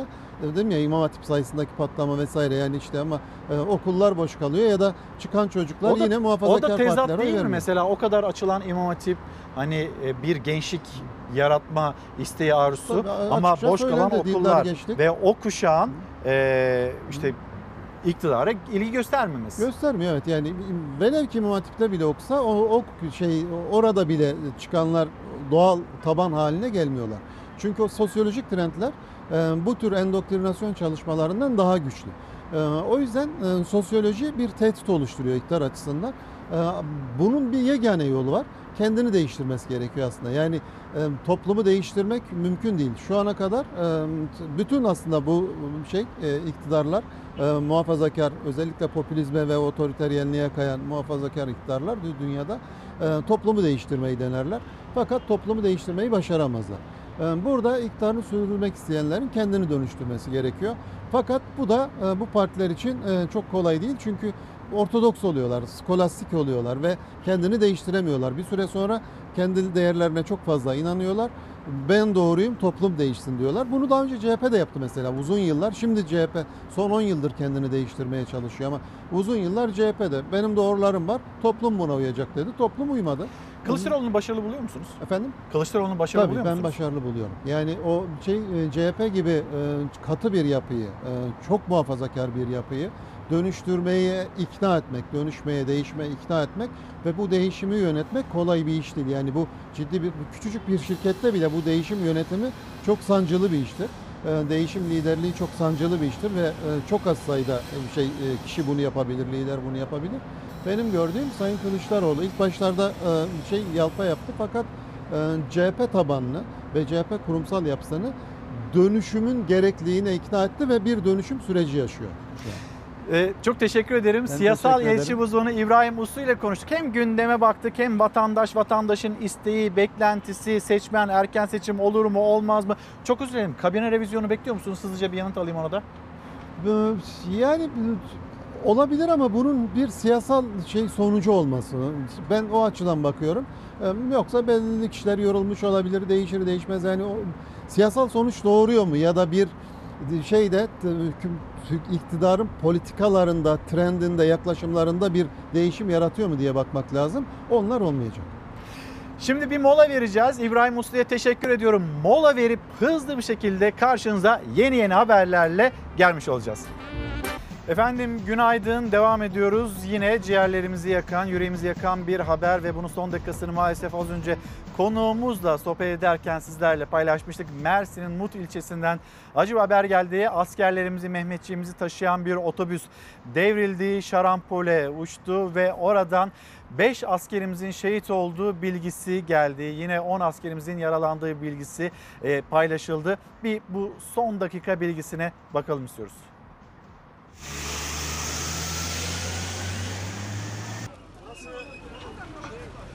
Askerleri taşıyan otobüs virajı alamadı, şarampole devrildi. Mersin'in Mut ilçesinde meydana gelen kazada 5 asker şehit oldu. Mersin'in Mut ilçesinde Kıbrıs'a gidecek askerleri taşıyordu. Mut Karaman Karayolu Zeytin Alanı mevkisinde otobüsün sürücüsü virajı alamadı. Şarampole yuvarlandı. Kazadan acı haber geldi. 5 asker şehit oldu. 10 askerin de yaralandığı belirtildi. Dumanların çıktığı görülen aracın yanına ambulans ve itfaiye ekipleri geldi. Yaralılar hastaneye kaldırıldı. Mut Devlet Hastanesi'ne kaldırılan yaralılar arasında durumu ağır olan askerlerin bulunduğu belirtildi. Şehitlerimize başsağlığı, ailesine ve ülkemize e, yine başsağlığı dileklerimizi iletelim. Yaralılarımız var. Yaralılarımız için de acil şifalar dileklerimizi yine e, iletmiş olalım. Bugünün sıcak konularından bir tanesi de bu arada bu haberle ilgili Mersin'in Mut ilçesindeki e, bu kazayla ilgili bir bilgi daha geldi. Onu da Şehnaz, Şehnaz yönetmenimiz Şehnaz Ersoy hatırlatıyor. Bu trafik kazasında otobüs şoförünün de yaşamını yitirdiği bilgisi paylaşılıyor. Bugünün yeni e, son dakika bilgilerinden bir tanesi de YKS'nin açıklanmış olması. İşte aslında 25 Temmuz 26 Temmuz tarihlerinde yapılmış olacaktı. Eğer pandemi sürecinde tarihi değiştirilmemiş olsaydı. Bu arada elbette gençler, gençlerin ciddi itirazları oldu. Hem tarihi oraya alıyorsunuz Temmuz ayının sonuna hem de sonrasında öne çekiyorsunuz bu doğru değil deyip de Cumhurbaşkanı Erdoğan'ın gençlerle buluşmasında Erdoğan'ın dislike yağmuruna tutulması işte o yorumlar bunların hepsini haberleştirmiştik. Şimdi o sınav geride kaldı. O sınav geride kaldı ve artık ÖSYM tarafından aslında sınavın nasıl sonuçlandığının bilgilerini de e, yine duyuyoruz. Gideceksiniz eğer merak ediyorsanız ki elbette merak ediyorsunuz. Sonuçlarınızı öğrenmek istiyorsanız ÖSYM'nin internet adresine gireceksiniz. Bu arada 6 Ağustos ve 14 Ağustos tarihleri arasında e, tercihlerinizi yapabileceğinizin bilgisini de aktaralım. Yine bugünün önemli ve sıcak haberlerinden bir diğeri olan bu YKS sonuçlarına hep birlikte bakalım. Koronavirüsün gölgesinde tartışmaların merkezinde bir sınavı daha geride bıraktı milyonlarca öğrenci. Bugün için gün saydılar. 27-28 Haziran'da gerçekleştirilen 2020 Yüksek Öğretim Kurumları sınavı YKS açıklandı. İlk tercihler 6 ve 14 Ağustos arasında yapılacak. ÖSYM Başkanı Profesör Doktor Halis Aygün duyurdu haberi. Aygün sosyal medya hesabında YKS sonuçlarının sonuç.osym.gov.tr adresinden öğrenilebileceğini paylaştı. ÖSYM Başkanı aynı zamanda ilk tercihlerin 6 ve 14 Ağustos arasında yapılacağını belirtti. Tüm öğrencilere ve ailelerine hayırlı olsun dileklerinde bulundu. ÖSYM takvimine göre sonuçlar bir gün erken açıklanmış oldu. Sizlerden bolca mesaj geliyor. Bir kez daha hatırlatalım. Bugünkü başlığımız Sözün Özü İlker Karagöz Fox. Instagram adresim Karagöz İlker, Twitter adresim. Buradan bize Sözün Özü başlığı altında ulaşabilirsiniz. Gündeminizde ne varsa onları da yazıp gönderebilirsiniz. Yeni Çağ Gazetesi hem başlığa bakacağız hem de aslında vatandaşın neye dikkat ettiğini, gündemine neye aldığını anlatan bir haber var. Onu da aktarıyor olacağım. Yeni Çağ Gazetesi'nin manşeti Erbaş lanetli konuşmasını tevhile çalıştı. Ayasofya'daki ilk cuma hutbesinde kullandığı lanete uğrar ifadesiyle Atatürk'ü ima ettiği ileri sürülen Ali Erbaş yanlış anlaşılmış. Tepkiler üzerine yazılı açıklama yapan Diyanet İşleri Başkanı Profesör Doktor Ali Erbaş genel olarak vakfiyelerin sonu vakıfın bedduası ile biter. Ben de hutbede buna atıfta bulundum. Sadece Ayasofya'yı değil tüm vakıf mallarını kastettim diyerek kendisini savundu. Erbaş açıklamasının devamında şöyle dedi. Geçmişi değil bundan sonrasını kastettim. Uğramıştır demedim çiğnerse lanete uğrar dedim. Atatürk 82 sene önce vefat etti. Vefat eden insanlara dua edilir beddua değil. Biz geçmişe takılmadan geleceğe bakmalıyız. Diyor ki ya benim üzerime düşen sorumluluk uyarmak ben o uyarıyı gündeme taşıdım demekteydi. O zaman mesela 31 Mart seçimleri öncesinde Cumhurbaşkanı Erdoğan'a meydandan seslenildiğinde Ayasofya cami olsun denildiğinde işte Cumhurbaşkanı Erdoğan'ın kurduğu cümleler var mesela. Hemen bir hatırlayalım Cumhurbaşkanı Erdoğan ne demişti? Yan tarafta Sultanahmet'i dolduramayacaksın. Ayasofya'yı dolduralım diyeceksin. Bu oyuna gelmeyelim bunlar tezgah. Yurt dışındaki camilerin başına ne gelir? Ben bu oyuna gelecek kadar istikametimi kaybetmedim. Bu cümleleri kurduğunda Profesör Doktor Ali Erbaş Diyanet İşleri Başkanı Cumhurbaşkanı Erdoğan'ı uyardı mı? Hani uyarı görevini yerine getiriyorum diyor ya. O gün bu uyarı görevini yerine getirdi mi? Deseydi yani eğer o gün uyarı görevini yerine getirmiş olsaydı derdik herkes. İşte bakın hani böyle bir uyarı var. Diyanet İşleri Başkanı üzerine düşen sorumluluğu yerine getiriyor ve Erdoğan'ı da uyarabiliyor. O gün o uyarı aklınıza gelmeyecek. Hiç üzerine bile basmayacaksınız. Ondan sonra Ayasofya'nın açılışında ilk cuma e, namazında ve hutbede bu cümleleri kuracaksınız. Ya diyeceksiniz ki ya ben geçmişten değil ben gelecekten bahsediyorum. Uyarı görevim vardı onu anlatıyorum falan filan. Bunları söylemeye devam edeceksiniz. 2019'da bu cümleyi kursaydınız belki kurtarırdı ama şimdi kurtarmıyor. Yeni Çağ İşsizlik kanayan yara diyor yine ilk sayfasında. 161 personel için açılan kadroya 5000'den fazla başvuru yapıldı. Türkiye genelinde geniş tanımlı işsiz sayısı 10 milyona dayanırken son olarak Bursa Uludağ Üniversitesi'nin ilan yoluyla iş duyurusuna yapılan binlerce başvuru gelinen noktayı gözler önüne serdi. Tıp fakültesine 161 personel alınacak. 161 sadece ama başvuru 5454. Yani vatandaşların dikkatinin nerede olduğunu işte görün. Ve Sözcü gazetesi, Sözcü gazetesindeki o haberi de aktarmadan ilerlemeyelim. Mesela 65 yaş üstü e biz unutulduk diyorlar. Onlar kendileriyle ilgili bilim kurulundan bir e, açıklama bekliyorlar. Bugün Bakanlar Kurulu var. Bakanlar Kurulu'nda önümüz bayram, Kurban Bayramı, Kurban Bayramı'nda bir takım illerde acaba kısıtlama olur mu olmaz mı? Bunun değerlendirmesi yapılacak ve Sağlık Bakanı Fahrettin Koca bir açıklama yapacak ya da bir sunum yapacak. Sonrasında da biz öğreneceğiz Kurban Bayramı'nda bazı iller için kısıtlama olacak mı, olmayacak mı? O bazı iller acaba hangileri olabilir? Birazdan bununla ilgili bir hazırlığımız da var. Onu da ekranlarınıza taşırız. 65-18 yaşa konulan yasaklar unutuldu diyor Sözcü gazetesi. 65 yaş ve üstüyle 18 yaş altına uygulanan kısıtlamalar 2 aydır kaldırılamadı. Yüz binler her sabah 10'dan akşam 10'a kadar evden çıkabiliyor. Diğer saatler evde hapis, hapis durumda ve buna da tepki büyük denilmekte. Bir yurt manzarasına bakalım. Yurttan korona görüntülerini getirelim ekranlarınıza. Mesela bir şarkı vardı. Gül döktüm yollarına Tarkan'ın e, bir e, şarkısı, sözleri ve şimdi o şarkı sözleri bakın nasıl değişti. Dezenfektan döktüm yollarına, korona olmadan gel kollarıma.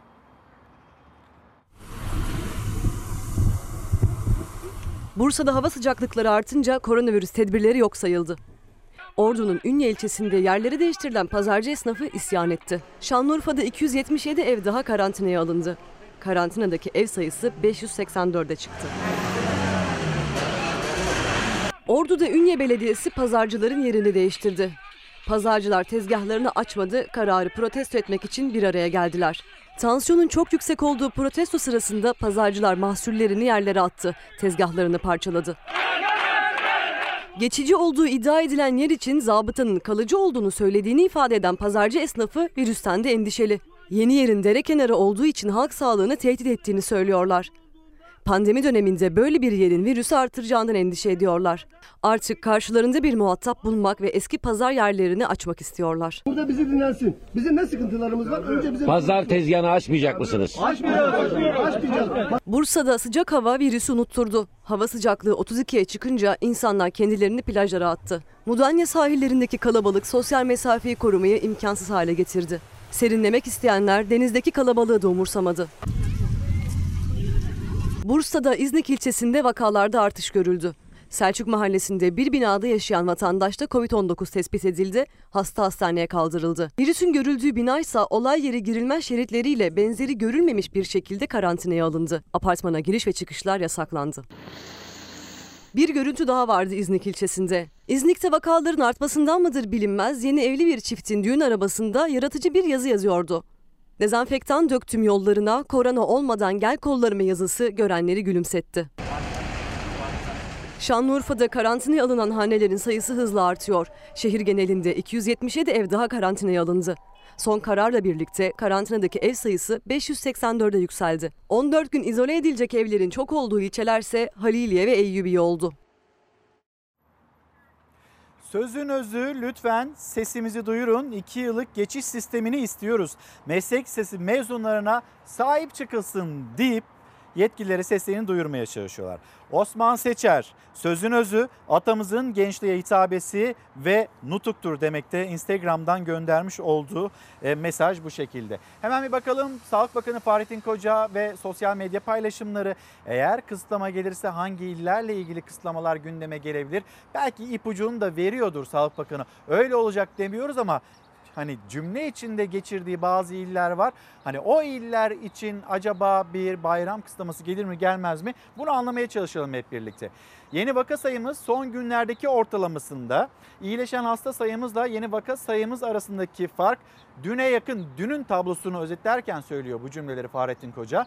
Yoğun bakım, entübe ve riskli gruptaki hasta sayımız yaklaşık aynı düzeyde seyrettiği için vefat sayıları birbirine yakın gerçekleşiyor. Şimdi 927 vaka sayısı var dün itibariyle iyileşen hasta sayısı 1010 yapılan test sayısı 40.016 ama şimdi bu 900'lü sayılar vaka sayısının iyi olmadığını doğru olmadığını söylüyor yetkililer. Şimdi önümüzde ee, önümüzde bir bayram var. Bu bayramda bulaş sayısının artmasına endişe ediliyor. Telefonla bayramlaşın. Yani büyüklerinizle tekrar gitmeyin. Nasıl Ramazan bayramında sokağa çıkma kısıtlaması uygulandı.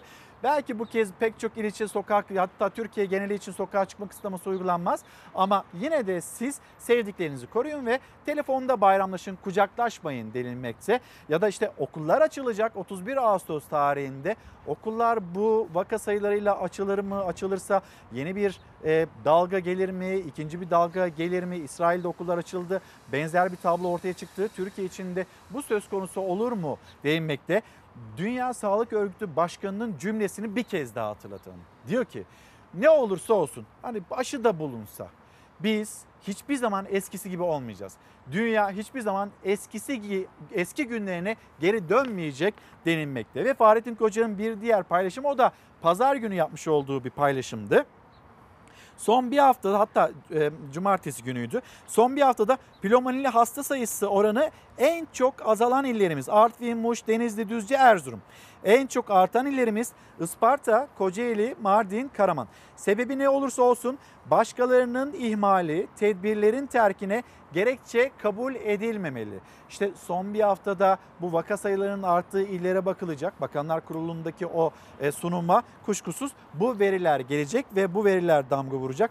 Bir bayram kısıtlaması olacak mı olmayacak mı Göreceğiz biz de Bakanlar Kurulu toplantısından sonra. Bir akşam gazetesine geçelim. Akşam gazetesinde bir haber ve o haberin devamı ile ilgili piyasalardaki boyutu ile ilgili e, gelişmeleri de sizlere aktarmış olalım. İkinci el otoda fiyat daha da artacak deniyor. Zaten inanılmaz otomobil fiyatları, ikinci el otomobil fiyatları arttı.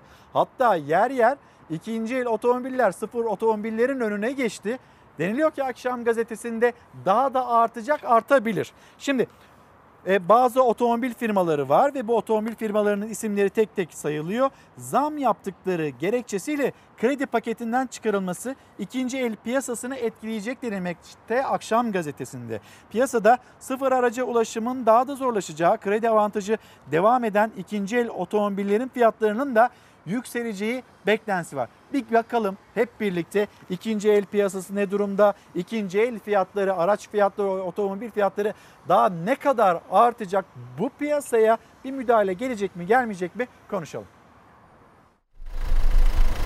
Yeni aldık aracı bakmadık ama yani şu anda sıfırla bunun arasında çok bir fark yok yani. Fiyat artış oranı minimum %80. %100'ü geçen hatta şu an sıfır otomobilinin üzerinde satılmaya çalışan modeller var diyebilir. İkinci el o kadar değer kazandı ki sıfır otomobil fiyatlarını bile geçti. Çünkü talebe rağmen piyasada sıfır araç yok. İkinci el piyasası da fiyatını her geçen gün daha da katlıyor. Sıfır otomobil yok, sıfır otomobil satılmıyor. İkinci ele talep artıyor. İlanını bir kişi iki kişi ararken aynı ilanı 10 kişi aramaya başladı. Koronavirüs salgını nedeniyle piyasaya sıfır otomobil girmiyor. Çoğu uluslararası otomobil fabrikası üretime ara verdi. Oysa yine salgın hususi araçlara ilgi artırdı. Üstüne bir de kredi faizleri düştü. İkinci ele talep patladı. Bu da fiyatları uçurdu. Kasım ayında 2020 yılı için verdiğimiz sıfır otomobil sayısını örnek veriyorum 100 otomobil satacakken 80 otomobil üzerinden verdik. Ekonominin daralması, enflasyon ve kur riskini göz önünde tutarak. Pandemi hiç hesaplanmadı. Artık toplu taşımayı kullanmama isteği, kendi otomobilini kullanma isteği ki ikinci otomobil talebi sıfır arabaya yönelik talebi aşırı arttırdı. 2018 model olan bu otomobil 2019 yılının Mart ayında 67 bin liraya satılıyordu.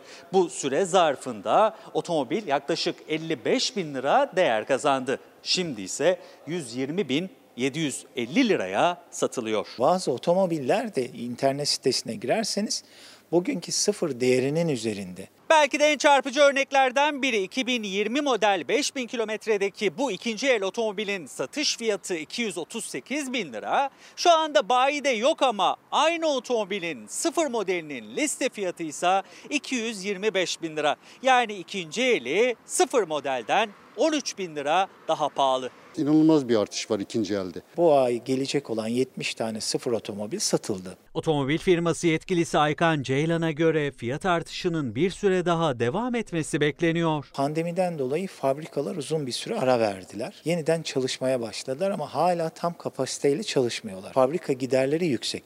Bir kere buradan bir zam gelecek. Sinan Sözmen günaydın sözün özü. Lozan bu ülkenin tapusudur. Gerçekten sözün özü bu noktayı da koymuş olmuş e, Sinan Bey de. Nursel Hanım günaydınlar selamlarımızı iletiyoruz bizler de sizlere. Kadir Acarlar sözün özü Adana pazarcı esnafları maske takmıyor. Zabıta da hiç de ilgilenmiyor demekte. Adana esnafını uyarıyor ya da yetkilileri bizim aracılığıyla e, uyarmak istiyor. Şimdi Adana'dan siz haber veriyorsunuz. Sahil yerlerine, sahil beldelerine gidip baktığınızda işte e, oralarda da maske takan yok. Belki hani aynı evin içinde yaşıyorsunuzdur ya da yazlık içinde birlikte yaşıyorsunuzdur. Tamam hani takmıyorsunuz o zaman ama baktığınızda sahillere, sahil şeridinde Maske taktığınızda garip garip böyle yadırganır gözlerle karşılaşıyorsunuz. Halbuki biz hiçbir zaman eskisi gibi olmayacağız. Yani bizim bu maskeyi takmaya devam etmemiz gerekiyor. Okullar açılacak. Okullar açıldıktan sonra eğer dikkatsiz ya da tedbirsiz olursak, gerçi okullar da nasıl açılacak? O işte sınıflar nasıl işte dağıtılacak? Öğrenciler nasıl okula gidecek? Orası tam bir muamma. Ama okullar açıldığında o evdeki bir başka eve taşınacak. Bu evdeki diğer eve taşınacak. Yani inanılmaz bir e, hani bulaş seviyesinden söz ediliyor olacak. Biz buna hazır mıyız? Biz yeterince dikkat ediyor muyuz? Bunun sorusunu bir kez daha soralım. Yanıtını yanıtını aslında hep birlikte biliyoruz ve sözün özü maalesef dikkat etmiyoruz diyerek de tamamlanabilir. Milliyet Gazetesi, Milliyet Gazetesi'nin manşetini okuyayım sizlere. Bunun adı net şiddet. Türkiye'de kadına yönelik fiziksel şiddetin yanı sıra pandemi döneminde sosyal medya, telefon mesajı ve internet üzerinden şiddette de patlama yaşandı. Mesela internette girdiniz aklınıza takıldı bir şey almak istiyorsunuz. Ee, Orada aramasını yaptınız bir arama motorunda. Günlerce sen buna bakmıştın. Bak iki gün önce buna bakmıştın hala bakıyor musun? Sonra bir hafta geçiyor. Bir hafta oldu hala almadıysan bak bunun fiyatı ne oldu? Sürekli bir bombardımana tutuluyorsunuz. Sosyal medyayı açıyorsunuz, başka bir şey arıyorsunuz ya da ilgili bir haber var takip ettiğiniz onu bulmaya çalışıyorsunuz. Küt diye önünüze o çıkıyor. Yani biz bundan, bu şiddetten de söz etmeyecek miyiz? Bununla ilgili ne yapılacak, devreye nasıl girilecek? Onu gündeme taşımış Milliyet Gazetesi. Son çalışmalara göre kadınların dijital şiddete maruz kalma oranı erkeklere göre 27 kat fazla. İstanbul Barosu Bilişim Hukuk Komisyonu Başkanı Şebnem Ahi, Türkiye'de 18-24 yaş arasındaki kadınların dijital şiddete daha fazla maruz kaldığını söylüyor. Bunun yaygınlaşmasında failin anomiliğini koruyabilmesi, daha az çaba ve vakit gerektirmesi, internetin kolay erişilebilir olması sıralanıyor. Alt alta sıralanıyor ve dijital bir şiddetle de karşı karşıya kalındığını söylüyor ee, uzmanlar. İstanbul Barosu'ndan bir yetkili. Dünyada ne oluyor derseniz insanlar böyle dijital bir detoksa ihtiyaç duyduklarında hani o akıllı telefonlar değil de sadece mesaj gönderilebilen ya da sadece tuşlarına bastığınızda aranabilen telefonlar var ya ona dönüyor. İnsanlar yoksa kafasını kaldıramıyor. Çocuklar o tabletlerden, telefonlardan başlarını alamıyorlar, kaldıramıyorlar. Ya da işte böyle fiziksel şiddeti konuşurken dijital şiddetle de karşı karşıya kalınan durumlar olduğunu söyleyeyim. Gelelim piyasalara hep birlikte bakacağız. Piyasaların ne durumda olduğunu, işte çeyrek altının ne olduğunu, gram altının nasıl rekor kırdığını, 2000 dolarlardan söz ediliyordu altının e, onsunda. Şimdi 1944 dolar seviyesine geldiğini hani anlatmıştık. Bunun haberi de var. Onu da hazırladık anlatacağız. Borsa İstanbul'da endekslerden 2-0 atıldı. Bu bilgiyi de hemen aktarmış olalım. Borsa İstanbul'da geçen haftayı 119.201 puandan kapatan BIST 100 endeksi endekslerden 2-0'ın atılması sebebiyle yeni haftaya %0.63 yükselişle e, başladı ve işte 1.199 puandan başladı. Bu şekilde derecelendirilecek. Daha önce de bu denenmişti. Pozitif etkisi olduğu söylenmişti. Şimdi bir kez daha deneniyor. Onu da hatırlatalım ve gelelim Borsa İstanbul şimdi revize oldu. 1.199 dolar 6.84. Ekonomi iyi mi değil mi diye düşündüğümüzde herkes gözünü dolara çeviriyor. Dolara bakıyorsunuz Aa, 6.84 zaten birkaç e, haftadır öyle hatta e, aylardır öyle. Herhalde ekonomi aynı bildiğimiz gibi deniliyor. Dolar öyle de Euro'ya baktığımızda Euro'nun 8 lira olduğunu görüyoruz. Ya da gram altının 425 lira olduğunu ki 428 de gördü. Çeyrek altının 702 lira olduğunun bilgisini paylaşalım.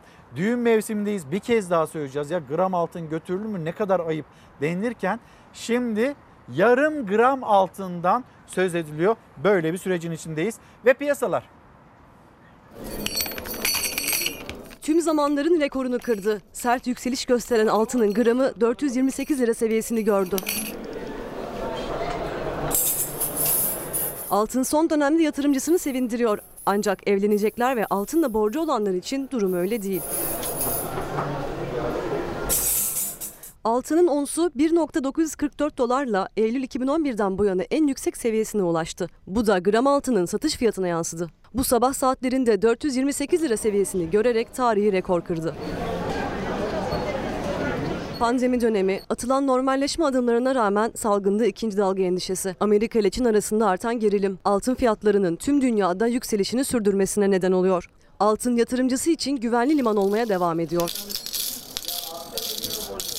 Altındaki yükseliş dolar kurunda ters yönlü hareketliliğe neden oldu. Dolar son 16 ayın en düşük seviyesini gördü. Gram altın şu sıralar 425 lira seviyelerinde işlem görüyor. Çeyrek altın 702 lira, Cumhuriyet altını ise 2859 liradan satılıyor. Dolar 6 lira 84 kuruş, Euro ise 8 liradan işlem görüyor. Efendim şimdi emeklerimizden bolca mesaj geliyor. Emeklerimizden işte onlar da daha çok böyle emeklilikte yaşa takılanlar, yaşadıkları problemler bunu da lütfen dillendirin, dile getirin demekteler. Bir de emekliler, emeklilerin geçimi var. Yani emekliler asgari ücretin altında, asgari ücretin yarısı kadar emekli alan, e, maaş alan emeklilerimiz var. Açlık sınırı 2400 lira birazcık üzerinde. Asgari ücret 2324 seviyesinde ve Türkiye'deki 13 13,5 milyon emeklinin yarısı asgari ücretin altında maaş alıyor. Diyorlar ki haksızlar mı? Biz nasıl geçineceğiz? Bak kızım istenilen istenilen hanımım da emekli. Yemin ederim para bitti. 20'sini de alıyorum ben işte hanımım ne? Eh işte birkaç kuş kaldı. E, Şu anda 13 milyon emeklinin 4,5-5 milyonu yani kesin sayı anlamda değil de bu sayı içerisinde asgari ücretin altında maaş alıyor. Çalışma Bakanlığı'nın rakamları da bunu söylüyor. 2018 yılında emeklilerin %12'si asgari ücretin altında maaş alırken 2 yılda bu oran %50'ye dayandı. Vallahi yarı aç yarı tok yat- desek yalan olmaz herhalde. Alıyorsun bir tane karpuz 15-16 lira. Yanına da 250 gram peynir. Akşam kahvaltısı, akşam yemeği ama başka ne yiyeceksin? Asgari ücretle bile geçinmek zor. Çünkü açlık sınırının altında. Ancak emeklilerin yarısı 2324 liralık asgari ücretin de altında maaş alıyor. Hatta maaşı çok düşük olup salgın döneminde alınan kararla 1500 liraya tamamlananlar bile var. Mecburen çalışmaya devam ediyorlar. Emekli olarak almış olduğumuz maaşla geçinmemiz mümkün değil. Her emekli, emekli olduktan sonra çalışmak zorunda. Sayın Cumhurbaşkanımız da ikinci iş yapmayın diyor. Ama yapmayan Türkiye Cumhuriyeti'ni bir kişi bana göstersin. Teşekkür ederim. 62 yaşındaki Mehmet Güçlü 14 yıl önce emekli oldu. Aldığı maaş sadece 2100 lira. Ancak bu maaşla geçinemediği için çaycılık yapmak zorunda. Çalışmasan geçinme şansın sıfır. Bir ailenin en az günde 30 lira masrafı var. Ayda 1 milyar yapar. Elektrik, suyu, doğalgazı da kullansan ondan sonra hiç geçinemezsin. Geçimini sağlayabilmek için sabah 8'den akşam 6'ya kadar 10 saat elinde tepsisiyle pasajda, sokakta çay taşıyor Mehmet Güçlü. Onun gibi bütün emekliler umudunu bayram ikramiyesine bağlamıştı ama alanlarınki çoktan bitti. Bin lira. Bir koyun almaya kalksan kurbanlık çocuklarına en kötü ihtimal 1700-1800 lira. Zaten akşam aldım. Sabaha kadar bitti. Borçlara dağıttık bitti. Millet tatile gidiyor. Avrupa'da bir emekli senede bir ay tatile gidiyor. Niye biz gidemiyoruz? Bir hafta, üç gün gidemiyoruz. Türkiye Emekliler Derneği İstanbul Bayrampaşa Şube Başkanı Fettah Deniz de intibak talebinde bulundu. Emekli maaşları arasındaki adaletsizliğin sona ermesini istedi. En azından asgari ücret üzerine kadar geleceklerdir. Çünkü bugünün şartlarında asgari ücretle geçinmek hele bir kiracı arkadaşlarımızın bu ücretle geçinmesine imkanı yok. 1700 yani söylemeye gerek var mı? Yeme içme işte çocuklar yardımcı olmazsa aç kalırız. Binnaz Hanım, Binnaz Çoban size de günaydın. Teşekkürler. Hoş bulduk diyelim. Bir mola almıştık. Sonrasında dönmüştük. Annemlerin yanına Çanakkale'ye gittim. Çanakkale'den bir haber vereceğiz. Yaklaşık bir 15 gün önceydi. Ee, Çanakkale'de bir orman yangını çıkmıştı ve maalesef 450 hektarlık bir alan kül olmuştu. Ve Çanakkale'den dün yine maalesef bir yangın haberi geldi. Neyse ki çok şükür zaten birkaç haftadır Çanakkale'de inanılmaz bir rüzgar vardı. Dün o rüzgar hızını kesti ve dün Çanakkale'de 5 ayrı, 5 farklı noktada yangın çıktı. Ve o yangın akşam saatlerinde de kontrol altına alınabildi şükür. Eceabat Belediye Başkanı, Eceabat Belediye Başkanı nasıl hani o bahsettiğim 450 hektarlık ormanlık alanın kül olduğu yangında sahadaysa hani yangına hortumla, sularla, alevlere müdahale etmeye çalışıyorsa benzer bir görüntü vardı. Eceabat Belediye Başkanı yine alevlerin arasındaydı. Çanakkale'de yine alevler yükseldi, yürekler yine ağza geldi. Eceabat'ta çıkan yangın nedeniyle Boğaz trafiği durduruldu. Neyse ki korkulan olmadı. Yangın daha fazla yayılmadan kontrol altına alındı. Ancak 5 hektarlık alan zarar gördü. Sadece 20 gün önce Çanakkale Gelibolu'da 450 hektarlık ormanlık alan küle dönmüştü. Bu kez Eceabat'ta. Üstelik birden fazla noktada çıktı yangın. Rüzgarın da etkisiyle kısa sürede büyüdü. Dumanlar Eceabat'ta gökyüzünü kapladı. Yangına Çanakkale Orman Bölge Müdürlüğü 2 uçak, 10 helikopter, 35 arazöz ve 175 personelle müdahale etti. Su olan uçak ve helikopterler için Çanakkale Boğazı çift taraflı olarak transit geçişlere kapatıldı. Tarım ve Orman Bakanı Bekir Pakdemirli de İzmir programını iptal ederek Çanakkale'ye gitti. 20 gün önceki yangında elinde hortum alevlere müdahale ederken görüntülenen Eceabat Belediye Başkanı Zaim Zileli de yine mücadelede en ön saftaydı. Yangın birkaç saat içinde kontrol altına alındı ama 5 hektarlık orman ve tarım alanı kül oldu. Yangının anız makinesinden çıkan kıvılcımlardan ya da atılan bir sigara izmaritinden kaynaklandığının üzerinde duruluyor.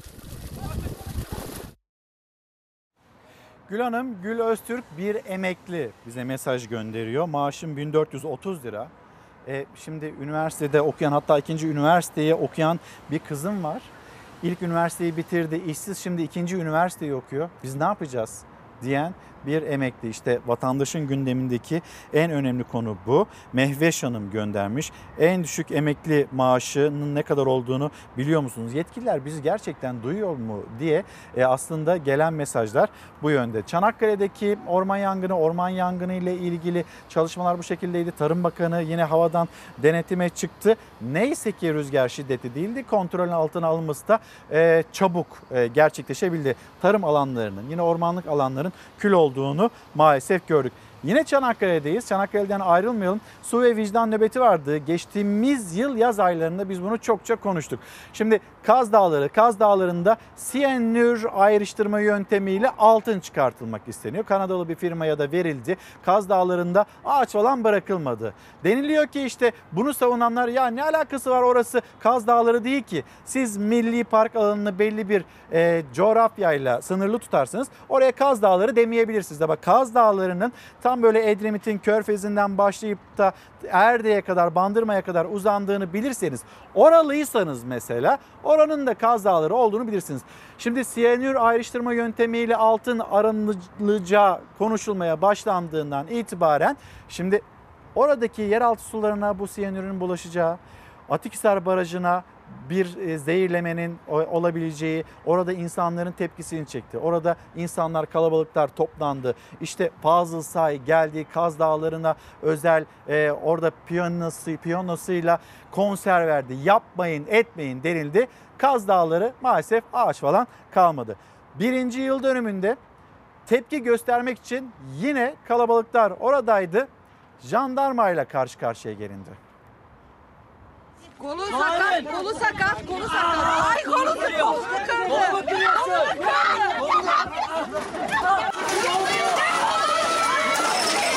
Yasaklama kararımız var. Valilik sitesinde bu yayınlandı. Çanakkale'ye tatil için gitselerdi yasak yoktu. Tam da herkesin deniz kenarlarını doldurduğu, sokaklarda sosyal mesafenin yine unutulduğu bu günlerde valilik kararıyla salgın yasağı bir tek çevrecileri buldu. Jandarmada, polis de önlerini kesti çevrecilerin Kaz Dağları yolunda. Yaka paça gözaltına alındılar. Tam da Kaz Dağları'ndaki su ve vicdan nöbetinin birinci yıl dönümünde. Biz zaten dağılacağız. Altın madenindeki yasalara aykırı yürütülen faaliyetler Çanakkale'nin Kaz Dağları'ndaki Kirazlı Köyü'nde 195 bin ağacın kesilmesiyle ortaya çıkmıştı. Çevreciler ayaklandı. Birçok siyasi ve ünlü isim de Kaz Dağları'ndaki eyleme destek oldu. Tepkiler üzerine altın madeninin lisansı da yenilenmedi. Ama faaliyetlerine hala devam ettiği iddiasıyla 5 çevreci 26 Temmuz 2019'dan bu yana yılmadan nöbetini sürdürdü ve tam bir yıl geride kaldı. İstanbul'dan 3 otobüs geleceği korumak adına yola çıktık. Burada Gelibolu'ya yakın Eceabat bölgesinde tebligatta bulunulmaksızın alıkonulmaktayız. Saatlerdir burada bekletiliyoruz. Ne için? Dün yıl dönümü için yola çıkan çevreciler Kaz Dağları'nda buluşacaktı ama bir gün önce Çanakkale Valiliği'nin salgını gerekçe göstererek 25 Temmuz'dan 31 Temmuz'a kadar basın açıklamaları, miting, açık yer toplantıları, toplu karşılama törenlerini yasakladığı ortaya çıktı. Saatlerce otobüslerinde bekletildi çevreciler. Ay kolu kırdı. Otobüslerle şehre girişlerine izin verilmeyen çevreciler yürüyerek gittiler merkeze. Çay bahçesinde oturdular ama bu kez de polis engel oldu bir araya gelmelerine. Yine aynı kararla. Şu an zaten herkes birbirini tanıyor. Niçin toplanıldı da belli. Arkadaşlar biz zaten dağılacağımızı beyan ettik ama buna rağmen buraya gelen arkadaşlara gerekli açıklamayı yapmaya müsaade etmediler. 16 çevreci gözaltına alındı, gece ise serbest bırakıldılar. Valiliğin salgını gerekçe gösterip son dakika ve sadece bu hafta için aldığı yasak kararına, polisin müdahalesine sosyal medyadan tepki gösterildi. Ne olacak zaten ya?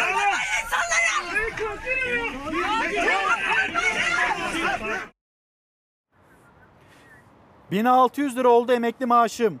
Başımızdakilerin bir öğün yemek parası bizim geçim paramız demekte Filiz Demirci. Bu mesajla birlikte sizleri Amerika Birleşik Devletleri'ne götüreceğiz. Amerika Birleşik Devletleri'nde ırkçılık karşıtı protestolar ve ortaya çıkan şiddet olayları.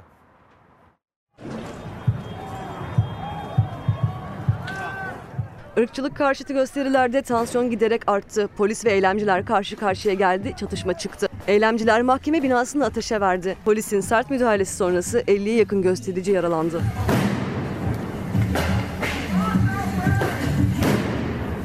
Amerika Birleşik Devletleri'nde ırkçılık karşıtı eylemlerin alevi sönmüyor. Amerika Başkanı Trump'ın gösterilerin devam ettiği kentlere federal güç gönderme kararı sonrası eylemler şiddetlendi. Binlerce kişi çok sayıda kentte sokağa çıktı.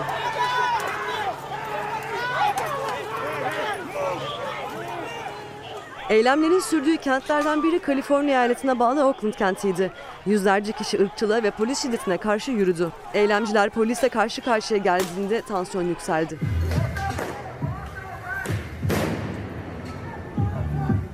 Göstericiler polise havai fişekle taşlarla saldırdı. Polis de göz yaşartıcı gazla karşılık verdi.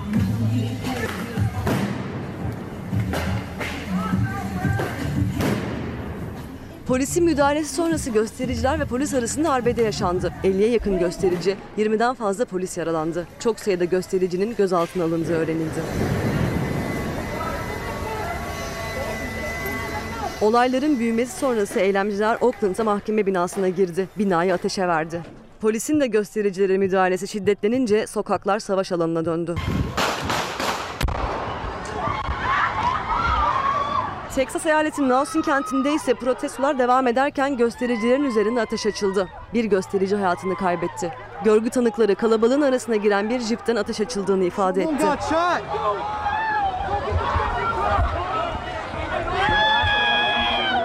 Amerika Birleşik Devletleri'nde birçok kentte ırkçılık karşıtı gösteriler devam ediyor. Fuat Doğan aracılığıyla Osmaniye Kadirliye'de selamlarımızı iletelim. Diyor ki Fuat Doğan annem emekli 1500 lira maaş alıyoruz. Bizim maaşımızda bu kadar geçim için bu kadar paramız var demekte. Şimdi efendim mola vereceğiz. Hemen de döneceğiz. Efendim bir kez daha günaydın. Çalar Saat'e nokta koyacağız ama kitaplarımız var. Hemen onları da göstereyim. Şairler de yanar. Nil geçer gözlerinden. Ve tebeşir kokulu sözler Ali Ekber Ataş'a ait kitaplar. Ve aynı zamanda İntikal Emin Kartal Çal hem Em- Ersin Kartal Çal hem de Ali Ekber Ataş kitaplarını imzalayıp bizlerle paylaştılar. Kendilerine teşekkür ediyoruz ve kapatırken her zamanki gibi teşekkürümüz sizlere. Bizi izlediğiniz için teşekkür ederiz. Yarın saatler 8'i gösterdiğinde çalar saatte bir aksilik olmazsa bizler yine Türkiye'nin gündemiyle, sizin ve dünyanın gündemiyle karşınızda olacağız. Güzel bir gün olsun. Hoşçakalın.